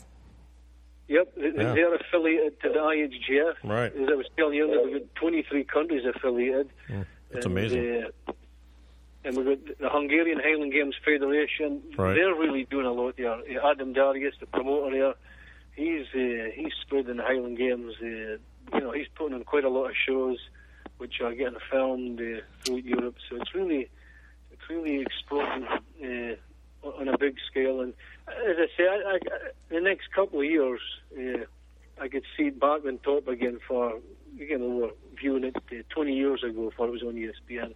It's going to be uh, back on top again. For our event here in Dana Point, that's going to be filmed for uh, TV here in uh, parts of the US. You know, so we're looking forward to developing that and develop, developing other events Right. uh, within America for TV also. You know. Well, that'll be great. I mean, it'll be on TV. You know, you guys will be on Fork Talk. I mean, once once Fork once you guys are on Fork Talk, let me tell you something. Uh, you guys are Yeah. gonna explode. Okay, Right. Francis Brebner's gonna be a household name. Pretty much, yep. You think of Arnold Schwarzenegger, you want to talk about bodybuilding. When you think of anything that? athletic, you're going to say you're going to talk about Francis Bremner, okay? Because because he's on Fork Talk. This is true. This is That's true. right. And uh, you know, I mean, he's, he's got a face for Fork Talk. Francis, where do you stand on this uh, this grand and beautiful sport that was kind of late to the games in Sheaf, even though it's not a Ooh. hugely popular Scottish event? Yeah. What do you think about Chief there, Francis? Well, uh, sheaf, you know, it's it's near part of the aggregate in Scotland. Uh, in all my years of throwing, it's never been part of any games except maybe let's see, Halkirk did it in the series two, two or two or three, and that's it, you know. But, but typically, it would be an event for the locals or the farmers or the tug of war. Uh, Oh, okay. This will be an event just for them. But as far as as I, I believe, it, back in the seventies, there was a, an American athlete, early seventies, I believe, or maybe even before it, come over from America, and he went to one of these games where there was sheaf pitching, Hmm. and he took us back and introduced it to the games here, and for there it's been. Uh, been part of the aggregate uh, uh, overall, but uh, That was my grandfather. Sheep pitching, you know, it, it's it's a good event, but I think when it comes to just a traditional uh, competition championship, but the you know the, the, the traditional event should just be be included in aggregate. Like I didn't believe in you know there's a lot of spinning over the bar in certain certain games allow it. I didn't believe that should be part of a championship event because I do believe it. Some of the athletes have got an advantage over an athlete that's standing. Okay, so so on on- on WOB, you're you're in favor of no spinning on the WOB for any championship. No. No. Yeah, or no spinning in sheaf. You would probably be up for too, even though he doesn't even want sheaf Uh-oh. involved. Yeah. well, you know, in, in a sheaf, you can deed anywhere, uh, but I don't believe it should be part of the, the aggregate points. That does it. We are not I- I- coming to your world championship. That's my, that's my opinion. You- you know. can- hey, you can- Or, or if it's, if it's, if it's going to be sheaf, let it be standing, then a spin. Okay, well, I'll give you that much. But let me tell you something, Francis Brebner. I'm telling you this right now. All right. You better get on board with Sheaf, buddy. That's right. Because the IHGF will not go anywhere until the Sheaf is recognized. That's right. I'll make sure of it. I'll make it my life's mission. But uh, you know, I've seen in in in the, in the past, I've seen uh, a couple actions for bicep tendons have actually snapped with a with a sheath. That, that I don't. I think that's a that's a myth. So uh, that's why I'm I'm I'm there for the sheath. Uh, I don't want the athletes to get injured. Uh, especially with spinning. I don't, want- I didn't, didn't like his spinning at all. Well, I'm with you. With, I'm with you with the spinning there, you but go. you know, uh, That's just old- because you're not coordinated enough to spin. you're right. I'm not. Yeah. but I'm. You're not strong enough to get it over standing. How about that? Ouch! Gosh. Mm, Okay. how do you like them apples? Yeah, it came right back at me. Sorry. Uh, dang. So yeah. Well, all right. Well, I guess I guess we got Francis's point of view on the sheaf. Not that I'm very happy. Yeah. with Okay. it. Thanks. That's the interview. Thanks for no, um, Big Daddy. We could, uh, as always, talk with our special guest forever. Hey, Francis. Thanks for being on Fork Talk. It has been an absolute honor. Uh, thanks for everything you do uh, for the sport, have done for the sport, and continue to do for the sport. So Yep. You continue to be an icon, and we really appreciate your time, and um, uh, always look forward to seeing you in person. Well, guys, thank you very much and uh, for inviting me on the Sport Talk and uh, keep it going. And uh, hope to see you in Dana Point, 24th, 25th of August uh, for the ISGF World Highland Games Professional Championships. And uh, anybody listening in that wants to check out the website, go to californiakildaclassic.com. excellent. Perfect. Yeah. Hey. Perfect well, plug. If you want to, uh, we'll we'll pitch that for the next couple of shows for you. No problem. Heck yeah. Yeah. we'll- Good. All right. Oh, it doesn't get any better than that. Francis, have a great day. Thanks, man. Okay, thank you very much. All right. Cheers. Bye bye, boys. Have fun storming the castle. Think it'll work? It would take a miracle. Bye. All right, Big Daddy. That's the show. Yeah. Episode three in the can, baby. Man, oh man. Hey, thanks for listening to Fork Talk. Yeah, we need to thank our uh, special guest, Yeah. Yes. Francis Brebner, Francis Brebner, seven-time world caber champion. Fantastic. Yep. How about our sponsors? Thank them. Yeah, we will thank him after we finish thanking Francis Brebner Oh, okay. because we need to tell the audience a little bit about what happened with Francis today, don't you think? Oh, that's right. I'm sorry, Big Daddy. You're right. Yeah. Yes. So we call Francis Brebner. We do. Right. We call him. he- Actually, he calls us at 1 o'clock like he told us he will. Yes. Right? We get him on the phone. We're having technical difficulties. Call Right. him back in 20 minutes. We finally get him. We Right. think we get the technical difficulties ironed out. Right. Yes. We do 39 and a half minutes of chatter with Francis Brebner. Podcast gold. Gold. Yeah. Gold. I'm telling you, I got done with that. I'm like, oh, we're going to get a Pulitzer Prize for this one, right? well, we get done. We hang up. Goodbye, Francis. Nice talking to you, buddy. And what happens, Austin? Well, in the back of my mind this whole time, I'm seeing some some voice energy on the board, so I'm thinking everything's okay. But but but the computer isn't showing me what I want to see. And Right. I'm, I'm worried, and I should have stopped the whole thing Yeah. early into it to check and see, but I didn't because I thought, well, I see it. It's it's happening. Right.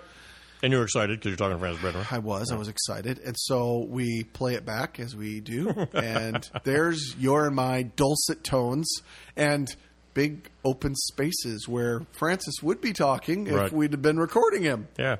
So the only option we had was either play that recording and then have me pretend I'm Francis Brebner, Which would have been bad. which would have been horrible because my Scottish accent sucks. Yes, yes. And then the other the other idea was maybe we can get him back on and do it again. Yes. Oh, So no sooner than I say that, Francis Brebner calls me out of the blue because he wants to talk to me about something else, right? Yeah. He actually, I think he called me and told me how awesome I am and, and how he's a big fan of mine. and uh, so a- as we're talking about that, I said, you know, Francis, I say, hey, you know, we got a little bit of a problem here. He goes, oh, Gotta, what? gotta fess up. He's like, what's that? I said, well, that whole recording, the 39 and a half minutes that we did, yeah, basically, yeah, it wasn't recording. Yeah. Haas screwed it up. And Francis Brebner doesn't miss it. He doesn't miss a, a, a trick. He says, "I guess we'll have to do it again." Ah, I'm like, "Well, when would you like to do that? We'll do it right now." What a gem. I'm telling you. And he's at home. He's taking care of his kid. You know, and he's you know at, take, at, his, at his house. It's his time. His Saturday. Yeah. Brilliant, You know. man. So all I got to say is, you know, I always talk about people, classy people. I always talk about classy people in Highland Games. Yep. All right. Yep. And he has got to be one of the classiest guys that we've ever come across. Yeah. You It's- know. I tell you, we're on a roll. We Ri- are. We Ryan are. Vieira. We've been very lucky. Miles Wetzel, Francis Brebner. Doesn't get better. Just peaches of guys. Awesome. Yep. I, I, I couldn't be. I couldn't have been more thrilled, and I felt so bad for him. Felt bad for you too, Hoss. You know, because I'm sure it was embarrassing. I was very upset with myself. yeah. Yes. Well, you should have been, and you should have been embarrassed. Shut up and t- talk to our sponsors. All right. so anyway, that's my big shout out to Francis. You know, good guy. God love him. Uh, So I want to say thank you again to our sponsor, the Mattress Ranch, www.mattressranch.com, and of course, the G4 Strength Unit. Thank you for all you do for us. Excellent. Um, thanks to all the Facebook page likes as well. Um, pe- people, I, Big Daddy is you know hard to live with if he's unhappy. That Mm, could be a little ornery. Yeah, and so um, when he challenged on the last podcast that we needed those likes up, I appreciate that you've gotten us to 189, closing in on 200. That's good. Let's keep that going because I don't want to have to live with him giving me grief about that anymore. Please. Still not that happy about it, but I'll take it. Yeah.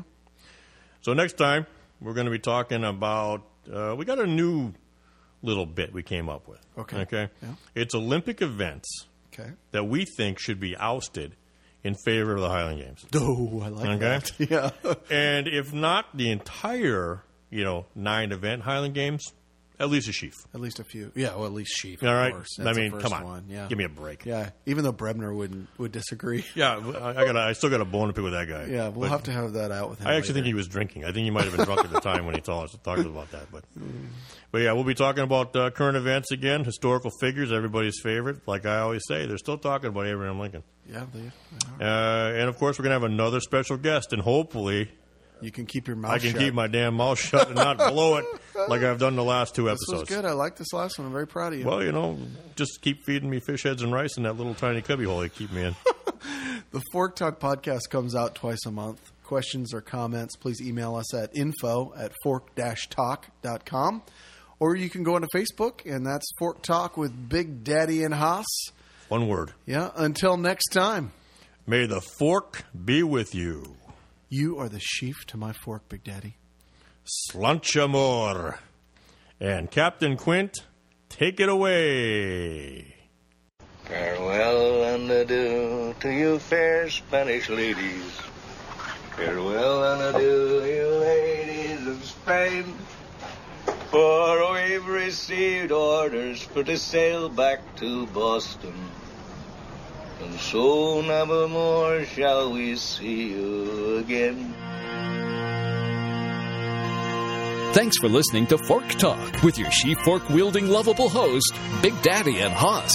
Check out www.fork talk.com for more episodes. We throw heavy stuff for fun, people. Caber up.